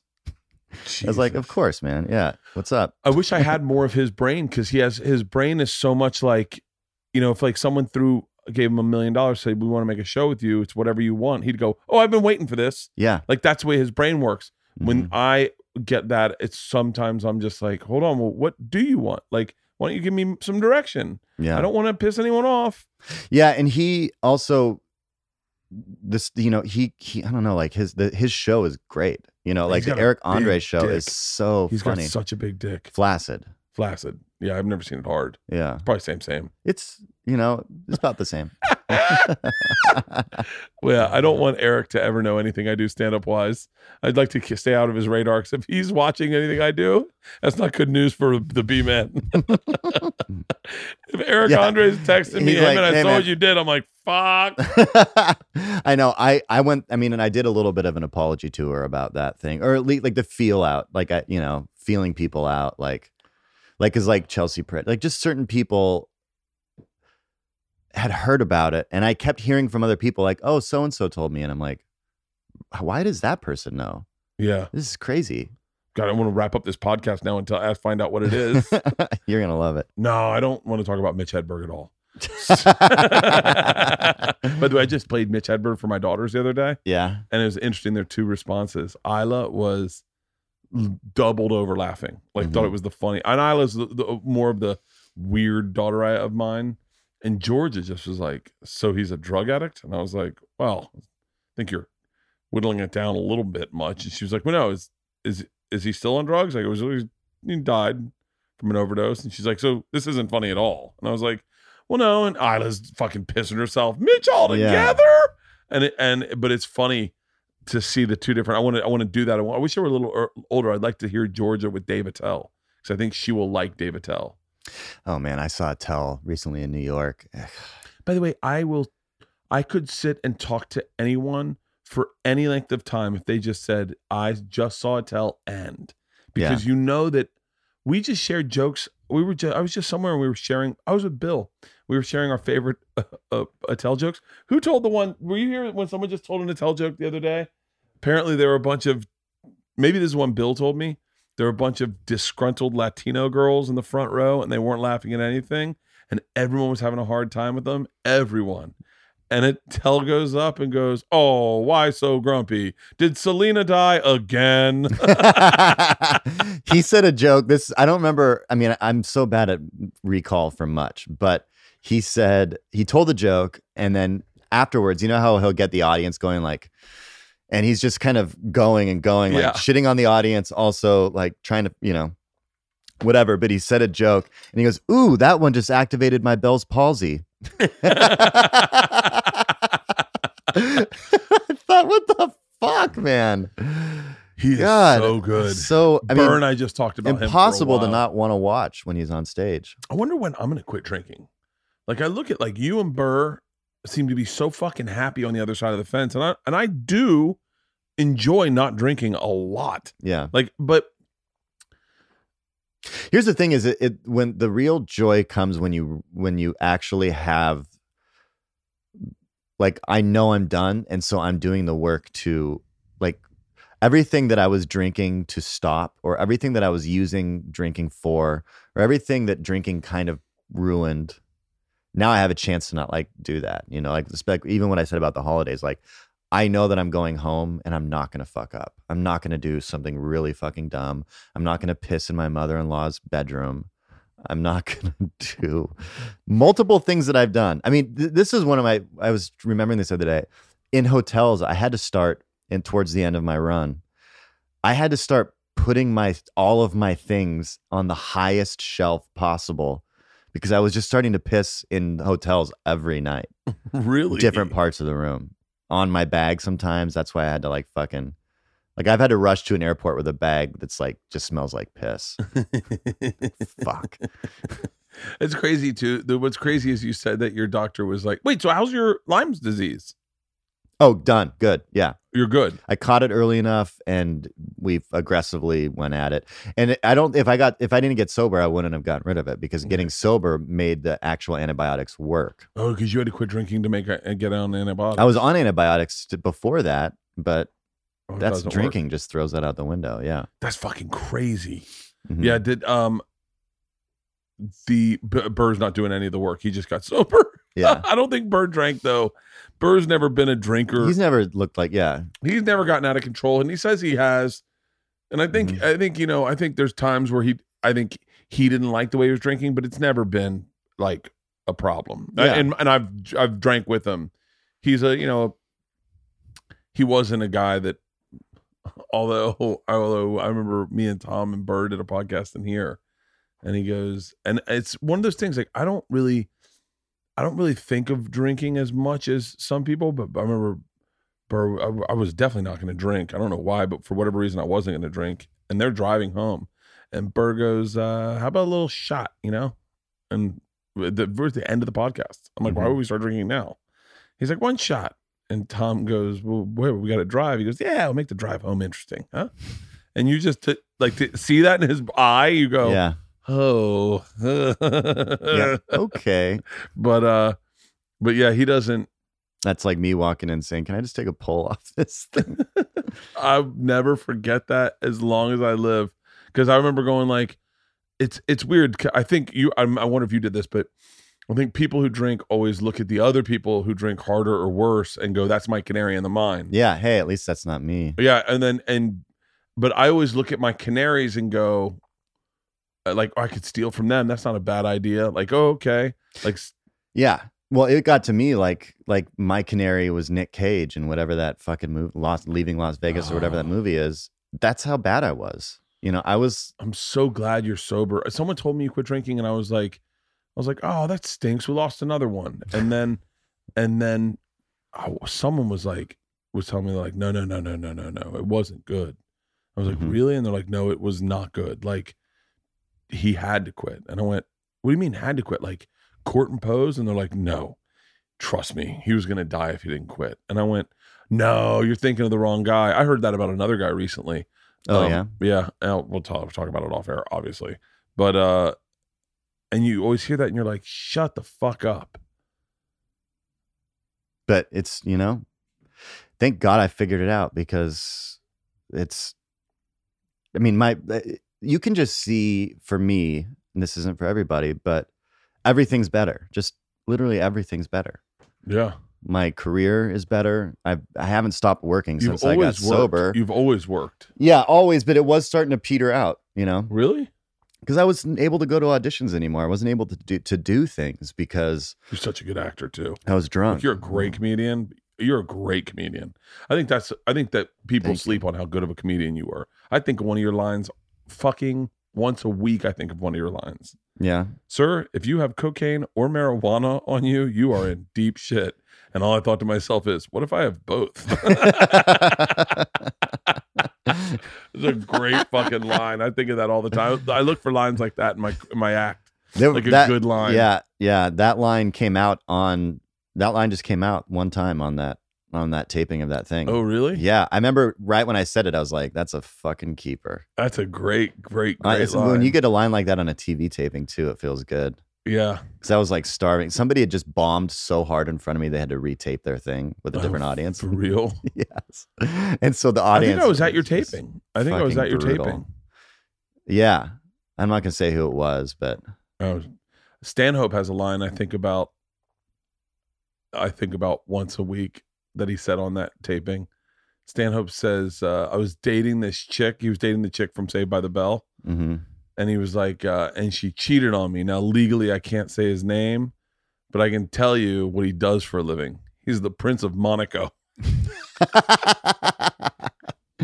legally, I can't say his name. That's a but I great living. I can tell you what he does for a living. He's the Mhm. Prince of Monaco. That's that's great. That's a good job. How often do you go rock climbing? Four times a week, three, four times a week. Have you gone like legit, like climbing? Like, No, Big just in boulders or the gym. Just in the in the gym? gym. do you have yeah. any interest in going in big boulders? I do. I mean, I would love to. I, There's a I, great one in. I in love Malibu. camping and I love taking my son, you know, especially into mountain type stuff. So Your dad, your dad works. You step your dad game up. I will. I will say that. oh yeah, Like seeing you with your son. I, I said this at the beginning, but it's just.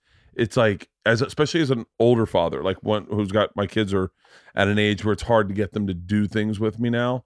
Um, the time I get to spend with them is when I pick them up from school or drive them to school. yeah. like that they don't want to go fucking like I, I wanted to go to St- I had to go to Staples today and I was just trying to get Ila to go to Staples with me it was like pulling fucking teeth and I was like well stop by Menchie's she's like okay fine but like seeing you with your son I go oh and I know I knew you I know you weren't drinking so I go oh he's like going to a Dodgers game with them like you guys have a fucking blast yeah. My son's been to two World Series games, which I think, like, I mean, I wish I had been to World Series games. yeah But yeah, I try to. I mean, I really try. But also, that's it's just like I I don't know if I'll ever be as good at what my dad was. You know, like that. I think that is like my thing that I'm chasing. Like, yeah, I do all these activities with him, but my dad didn't really get to do activities with me because he worked way more yeah of a regular job. But for some reason, he's like regarded as a hero in my life. Hey, when did oh by the way, I want to it's I just had a spiritual healer come to our new house. She to clean cleanse the house, and then she's like, I see some dark matter on you. And I was like, Oh fuck, of course. Good God. Yeah. And so then Thanks, she- by the way. yeah, I was like I was like at, at 150 bucks a pop, I bet you find dark matter on anyone that you haven't fucking cleansed. but one of the things she said was, You have tremendous guilt about not being around. And I was like, I was like, you could have Googled me and found that out yeah. but I doubt she uses Google. I really doubt it because she uses a Microsoft Surface. And so she legit does her healing on a Microsoft Surface. Wow. It's really bizarre. How does she? she uh takes this she takes the Microsoft Surface and it's got like a looks like a constellation, like almost like a astrological chart on it type thing. And she spins this little uh like uh gem connected by a chain. And then when it the way whatever way she it spins, she taps that way and that expands. She taps Oh. another way and that expands, and then she can read it that way. Really interesting. She was extremely accurate. Like, I, I thought you were going to say hot. Nope. she was Nope. extremely accurate. She was very accurate, and she was like, "You have a real guilt about being away from your Mhm. kids." And I said, "Yeah." And she goes, "And that's not from you. That's that's ancestral. Like that goes back to your ancestors." And she's uh, she's like, "You got to get rid of it because you're a good dad." And I was like, "I was like, no, I'm not." She goes, "No, you got to stop saying that." She goes, "Your dad wasn't as good as you thought he was. You think your dad was a better dad. You putting him on a pedestal is not exactly what she said, but when you said that, Yeah. that's technically what she said to me. And I thought, I've always put my dad on a pedestal. He coached every single one of my fucking games, went to every one of my practices. Literally, I mean, I like just Saturday morning, he'd be like, Hey, let's go to the sporting goods store. And we'd just get up and drive out. I mean, I just a great, great, great dad. I mean, Yeah. never, never, I mean, spanked me a couple times, but never like hit me as an adult, never, uh, didn't it really get me introduced to alcohol. Like he wasn't like one of those like, Hey, Jordan, come drink with me. He had boundaries. Like Mhm. I could smoke a cigar with him, and when I was 18, that was, but I had to be 18. Like a really great dad, and I always feel like I've dropped the ball on my daughters. I've just fucked same it up. same thing with me about the like boundaries, good, clean. Yeah, Yeah, I you know, but like I also know your daughters though are at the age I I, I don't know from experience, but like my son right now is like now going through a mom thing where Uh-huh. like he wants his mom a lot. I don't know what she's feeding him. I don't know if she's got some sort of a drug regimen with him or not. But like he'll be like, "Hey, when am I going to see mom?" And I'm like, "Who cares, man? You're with me." yeah.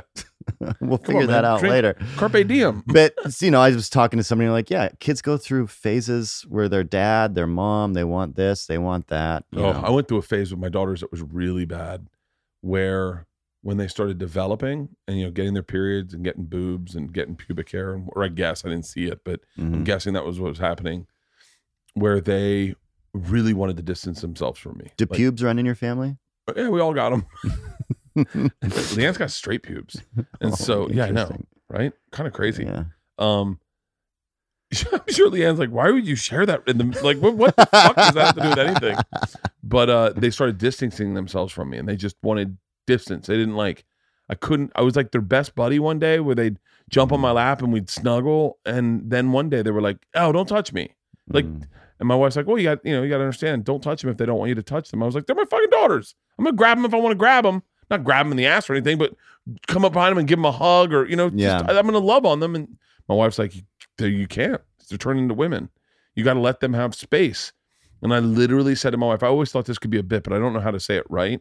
But I said, I always said, "So I got to pretend to be just not that into them." And my wife's like, "What the fuck is wrong with you?" She's like, "You're not breaking up with them. You're not trying to get them, win But them yeah, back." You're playing. You're not playing dating games. Yeah, I'm, I'm not, I was like, and so I just, I literally started playing hard to get, where I'd be like, so you mean like after we hang out, I don't call him for like three days? yeah, that's the joke. Yeah, that's the joke. Text Ila, hey, what does Georgia think about me?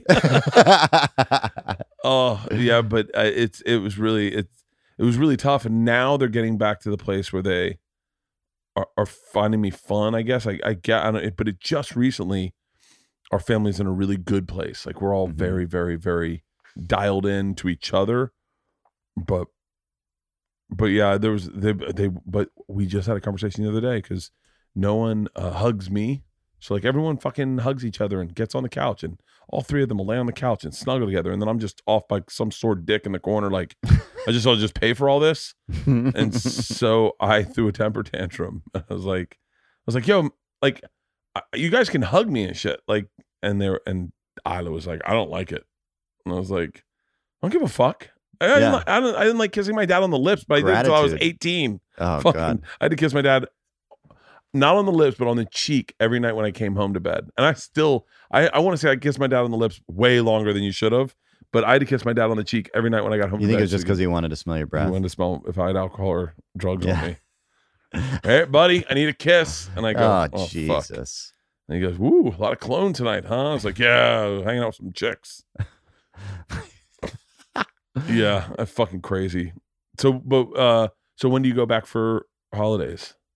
Next week, and then I come back, and then I'm on the. I'm doing like a two week tour. Are you by yourself or you bring your kid? On the tour? No, no, No, no. the for holidays. Yeah, up there. Yeah. How's everything? Are you still not with, uh, are you with the missus? Mm-mm. Yeah, No, but that's all. figuring it out. Yeah. I fucking love you, Nick. I really do. I'm so glad you're happy, man. Oh yeah. I'm so glad you're happy. never been happier. It's it, it's It's a weird. You know, once you've, I've had enough. I ran into Hannibal who hasn't been drinking, and and he was like, "We did it, man." I'm like, "Yeah, we did, right? We really Yeah. did it. We made it." I saw hung out with Hannibal. I hung out with Hannibal a few a couple years ago. It's got to be a couple years ago. I was at Madison on State and he was doing the theater next door.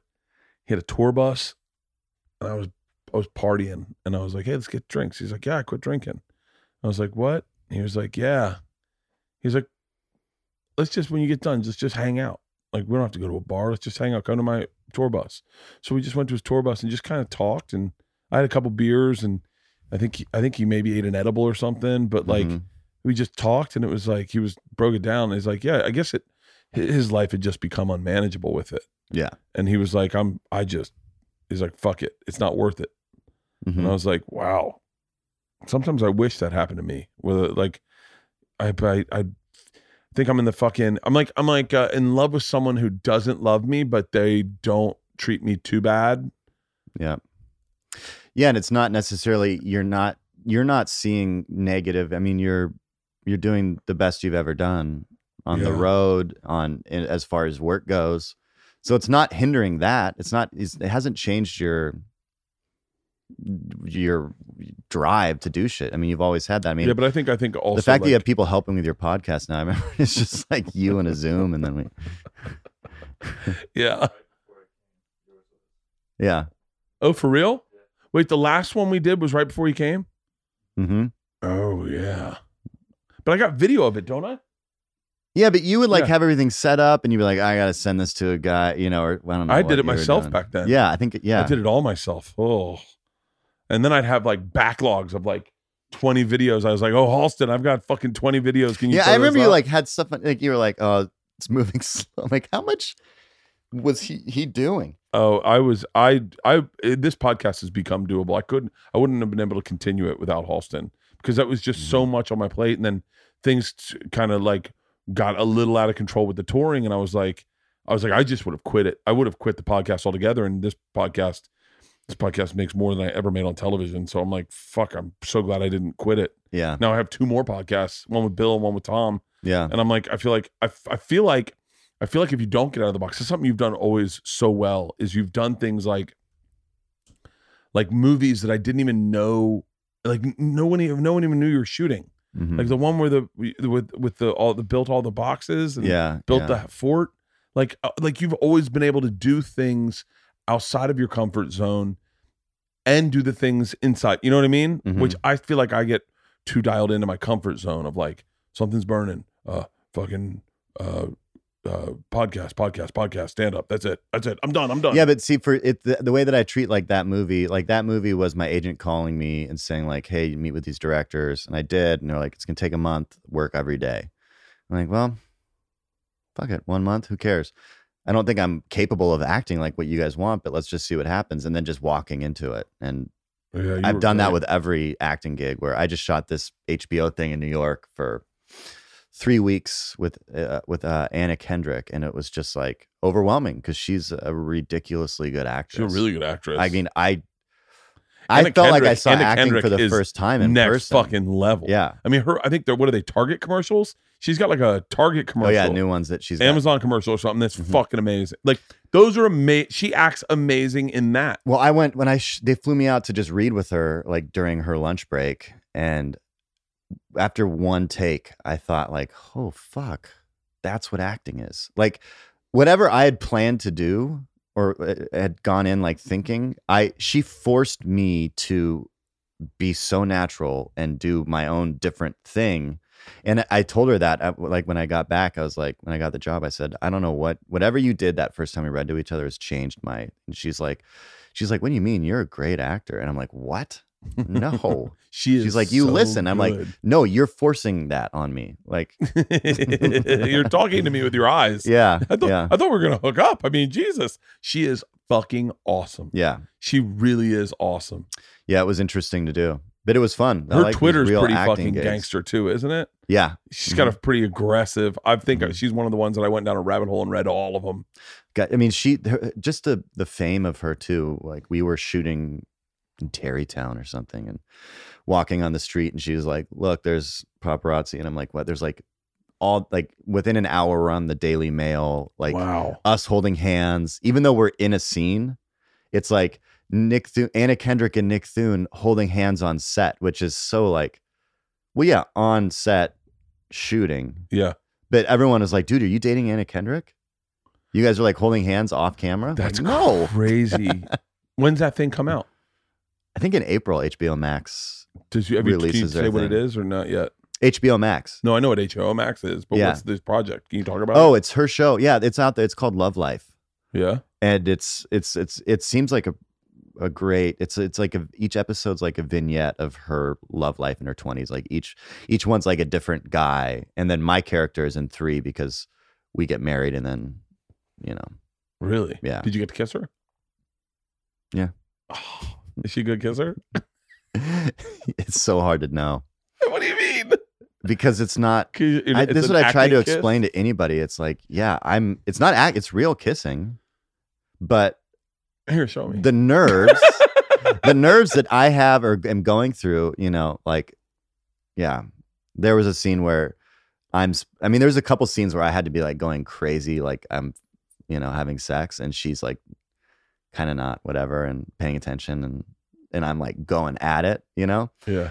And God, a rehearsal was so rough. And she's like, Did you want to put like a pillow between us? And I was like, Yes, thank you.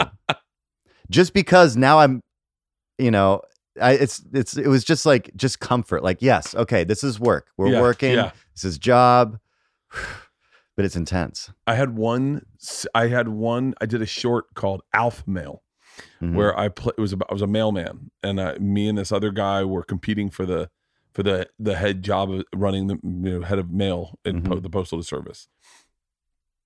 And I had one sex scene, and I'm a young married father at the time. I'm maybe 34, 33, 34, and it shot right around the corner from our house. So I was like really close to home, and I'm in tight male shorts, like Mm. mailman shorts that are that are way too high for me. yeah, To begin I mean, with. you'd probably fall out of those. Yeah, and so we have a sex scene. I've got to wish I could remember this girl's name. It's like Dolly Parton in a bikini. and this girl was so fucking hot, so hot. Oh yeah. And she takes her top off, and I'm like, and I'm on top of her. She takes her top off, and she's in panties. I don't know why she needed to be in panties, and we're in the bed, and I keep my pants. I have the pants on, and we start going at it. And I I haven't been with another woman other than my wife, and we're like, I'm trying to be funny, but I'm like really grinding, and she's grinding back, and her tits are right there, and she's like licking on me, and my dick pops out the bottom of my pants hard, and just like, oh, we're fucking, and I'm like, I'm so uncomfortable that I'm like, oh, I gotta cut, and they're like, wait, it's going great, and I'm like, yeah, I need to reposition. I'm, I, I think things are, you know, and someone's like, Is your, uh, did your dick get hard? And I was like, no, no, no, no, no, no, I'm totally cool. Just give me a second. She's like, well, come on, just hop back on. We were going really good. I'm really in the scene, and I'm like, in my head, I'm like, I'm gonna fucking come all over this chick. Fucking and cut. yeah, she was so fucking hot. I didn't too. get aroused, luckily. Like it's because it's so businessy and she was so professional. But I had a friend that has a story of he he got hard and he in a scene and he was like, I'm so sorry to the actress. And she was, you know, I think definitely this is this specific actress. I think other actresses might respond differently. But she said that she would have been offended if he didn't. Who was the actress? I don't even know. I don't know. Oh, Yeah. oh, but but like you know i know that like that that's totally inappropriate to get a, an erection even though there's nothing appropriate about what you're doing yeah. you know you- There's nothing. no and like i understand when like like on my level of acting like it's hard to separate Yeah. but working with anna i actually got better at learning how to separate real emotions like really just separate this this isn't a sex scene like how because my job was basically to make it sexy you know for like because it's probably going to be a large women audience and they want like a guy to look hot fucking Yeah. and so i was like all right what are things that i could do that are going to like look good on camera like just quick motions like little things that they can cut into and out of you know i started technically thinking about it which i think really helped I this is how unprofessional I am. I once did a scene. I'll be very vague so no one can figure this out. On one of my reality shows, uh, Mhm. it was in water and it was with a woman, and the woman uh, was maybe not prepared to go in the water, and so she all she was wearing was like a t-shirt and and a pair a pair of like board shorts Mhm. but the board shorts were way too big on her because she wasn't prepared. And so she just dropped them for a pair of underwear, if I'm not mistaken. And she got scared. Her boyfriend was there. She got scared and she jumped on my back and wouldn't get off my back. And our director was like, Hey, we need to separate you two because this doesn't look right because your boyfriend's right here. And she was drunk and she kept swinging around to the front of me so that it was like I was, fuck, she was riding me Mhm. and we were in water and it and her tits are everywhere they're all over me and and uh and it's something that i think and, about every day. and, once yeah and once again it's once again I, my, dick gets hard and i'm like and i'm like i'm not trying to but i'm Mhm. like it's you and I, she kept putting her feet on my junk she kept putting her feet on my junk and playing with my junk with her feet i don't know if she was flirting with me i don't know what it was or if she nothing even knew what she was doing I she was she was definitely drunk, and she. We got out of they got out of the water, and I was still in the water, and we are supposed to get in a boat. And my director's like, "Come on, get in the boat." And I was like, "I got to You got to give me a second. She's like, "Why? What the fuck?" She's like, "What are you pissing?" And I went, "No." She was like, "Get in the boat." And I was like, "I can't right now." She was like, "Just get in the fucking boat." And I was like, "You gotta give me a fucking second. I'm not ready to get in the boat." It, My cameraman or my sound guy John Sales goes, "He's his dick's hard." She's like, "What?" He's like, "All our dicks were hard. We were watching her bounce around." man, I had to do one one time with Ron Howard watching. Oh, Ron Howard got your dick hard. I did a scene with Ron Howard. Wait, what did you do with Ron? no, no, Ron Howard was producing this pilot that I shot that never went years ago for Fox, and I had this like full makeout scene inside um, the back of an RV in like 96 degree weather in Florida, and we were in the back of like you know the back of an RV where it's like the whole thing's a bed. There's not like room Yeah. to walk around the fucking bed. And I'm wearing tight ass jeans and I'm doing a makeout scene where I'm like supposed to grab her boobs. And like that's in the script and it's all talked about and beforehand worked out so that everybody's comfortable and on the same page. But it was unstoppable. And it's it's you can't no matter I what. Like, God damn it, Ron, how you know. And I, you know, he, you know, it's not Buffalo 66 like we're making the person suck our dick for the scene. It's just natural. I, mhm. It happens sometimes. I'm sure it happens to like big actors have to ha- has happened. And I think that's probably why Brad Pitt and Angelina Jolie. I think it's definitely something everyone doesn't talk about. That you know, that ha- it's yeah, it's regular. I mean, people hook up. I mean, actors are all hooking up. It's what a cesspool. I mean, it's got to be nice to know. As I mean, this is probably, I'm sure I could get me too'd for this. Even thought, but it would be nice to know. Like, there's no real uh flagpole that pops when a woman's turned on. You can't really tell as a guy, like if you're turning a woman on. But as, it would be nice to Mhm. have that just like literally dick goes up and you're like, well, I guess I did it for that guy. hmm And to know that, okay, now I know I got I could I could definitely get what I want from him. Cause he's, you know, Yeah, it. I mean, I'm sure that's a horrific statement to say in Hollywood now. But what I'm saying is I would just love to know that something was happening with my wife. Like that there was she was aroused at all. My wife definitely knows when I'm aroused. well, anybody would if you're wearing, you know, Sweatpants. sweats or yeah. I mean, I remember I was at a party and a girl walked up to me and she just grabbed me and said, "Hi, my name is so and so," and just looked at me in my eyes, and then walked away. And I looked at my friend and I go, "That was amazing. I wish everybody said hi like that in some way or another." Whereas, like I, you know, I obviously wasn't feel physically threatened, like she was bigger than me and she was going to take advantage of me, but at the same time, really fucking inappropriate on her part, Oh yeah. taking oh, a big swing. I had four lesbians do it to me at the DC improv. Oh yeah, Yeah, they were they were they were taking a picture and my arms are behind all four of them and the one up front goes grabs my junk and I was like, "Whoa, ladies." And they're like, "Oh, we can't sexually assault you. We're gay." And I was like, Mhm. "All right." And they were really attractive. And another the other one grabs my arms are still back there and I'm like, "Girls." And then one girl goes, "I think he's starting to get hard." And then the other girl takes her hand and shoves it in my pants and now my dick's like, "Oh, we're playing ball." And I'm like, "Hey guys, guys, guys, guys." they leave. The next people come up and they're like, "This is really uncomfortable." you're like the morals are up here. Yeah. Uh, down here is it just go time all the Oh yeah. This is a. This is simply the guy that lives in the silo that presses the button. Yeah. Hey, I'm, I'm sorry. We're at war. Conk. I know it's kind of that feeling like sometimes I feel like if I'm sitting down, you know, like on a like on my phone on a bench or something at an airport, texting, what in my body is saying, "Hey, he's not shitting right now. Everybody go back." You know, like like there's got to be one guy in there that's like, "Pants are on, he's outside, he's nope." I know it everything feels like we're shitting. So like the same I don't think there is that guy for the dick. I- It's, there's yeah. Pants are on. We're not shitting. We're not shitting. So like if a hand goes down there and grabs it, they're just the Oh. dick's like, hey, something's grabbing it. Let's do This what we is- do. We're on. Game on. Car. the guy's waking up, slamming his alarm, like, God, who's calling me at fucking three in the afternoon? Jesus. I'm definitely having sex with my wife tonight.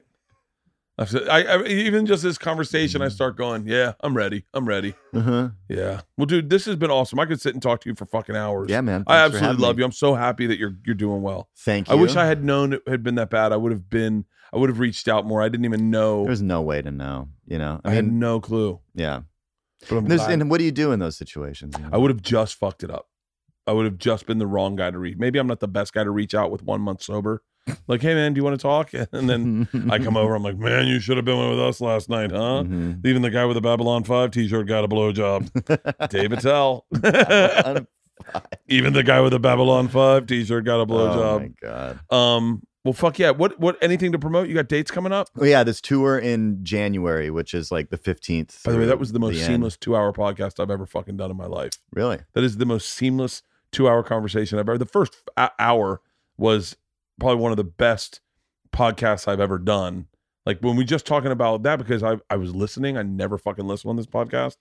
That's what you do. That's what Anna Kendrick did for me. Help me listen.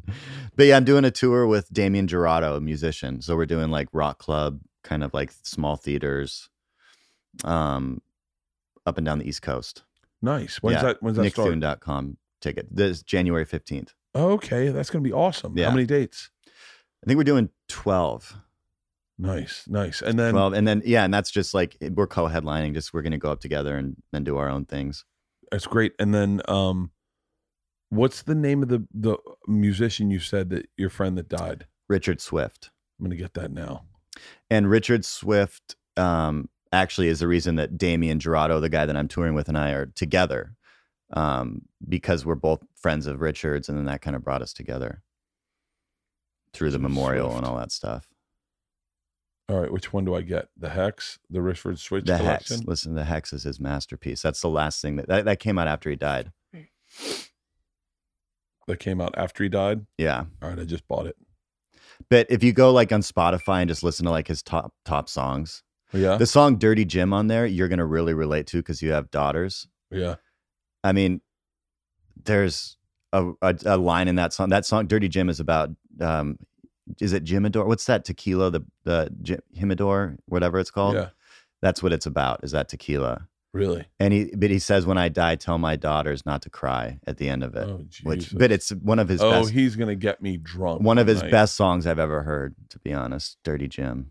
And he died at 44 Yeah,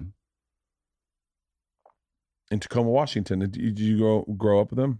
No, but he no, but we um we that's kind of the Northwest is kind of what brought us together. I I I did four studio songs on my first album on if anybody's going to check one of those out, just listen to the song Iron Man. Uh and Richard and I wrote that and he produced it. And uh I spent like a week living with him and doing this album because he produced a lot. He played in the Black Keys, he played in the Shins.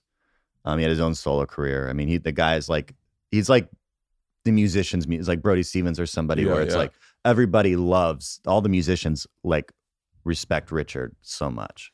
That's fucking great. Yeah. Oh, I bought. A, I just bought the Hex, so I'll be. I'll listen to that on the treadmill tonight. I'm definitely having a sober night tonight. I guess I can't even take a fucking Xanax now. I'm gonna be overthinking it. Don't don't overwork on the treadmill if you're gonna fuck. oh yeah, good call. I Mhm. gotta fucking take a shower. Well, dude, congratulations, Yeah, thank you. Richard Swift, and then let's do this again in when you get back from your tour. Yeah. in February. Love it. That'd be great, man. yeah, watch. I'm, not- I'm drinking again.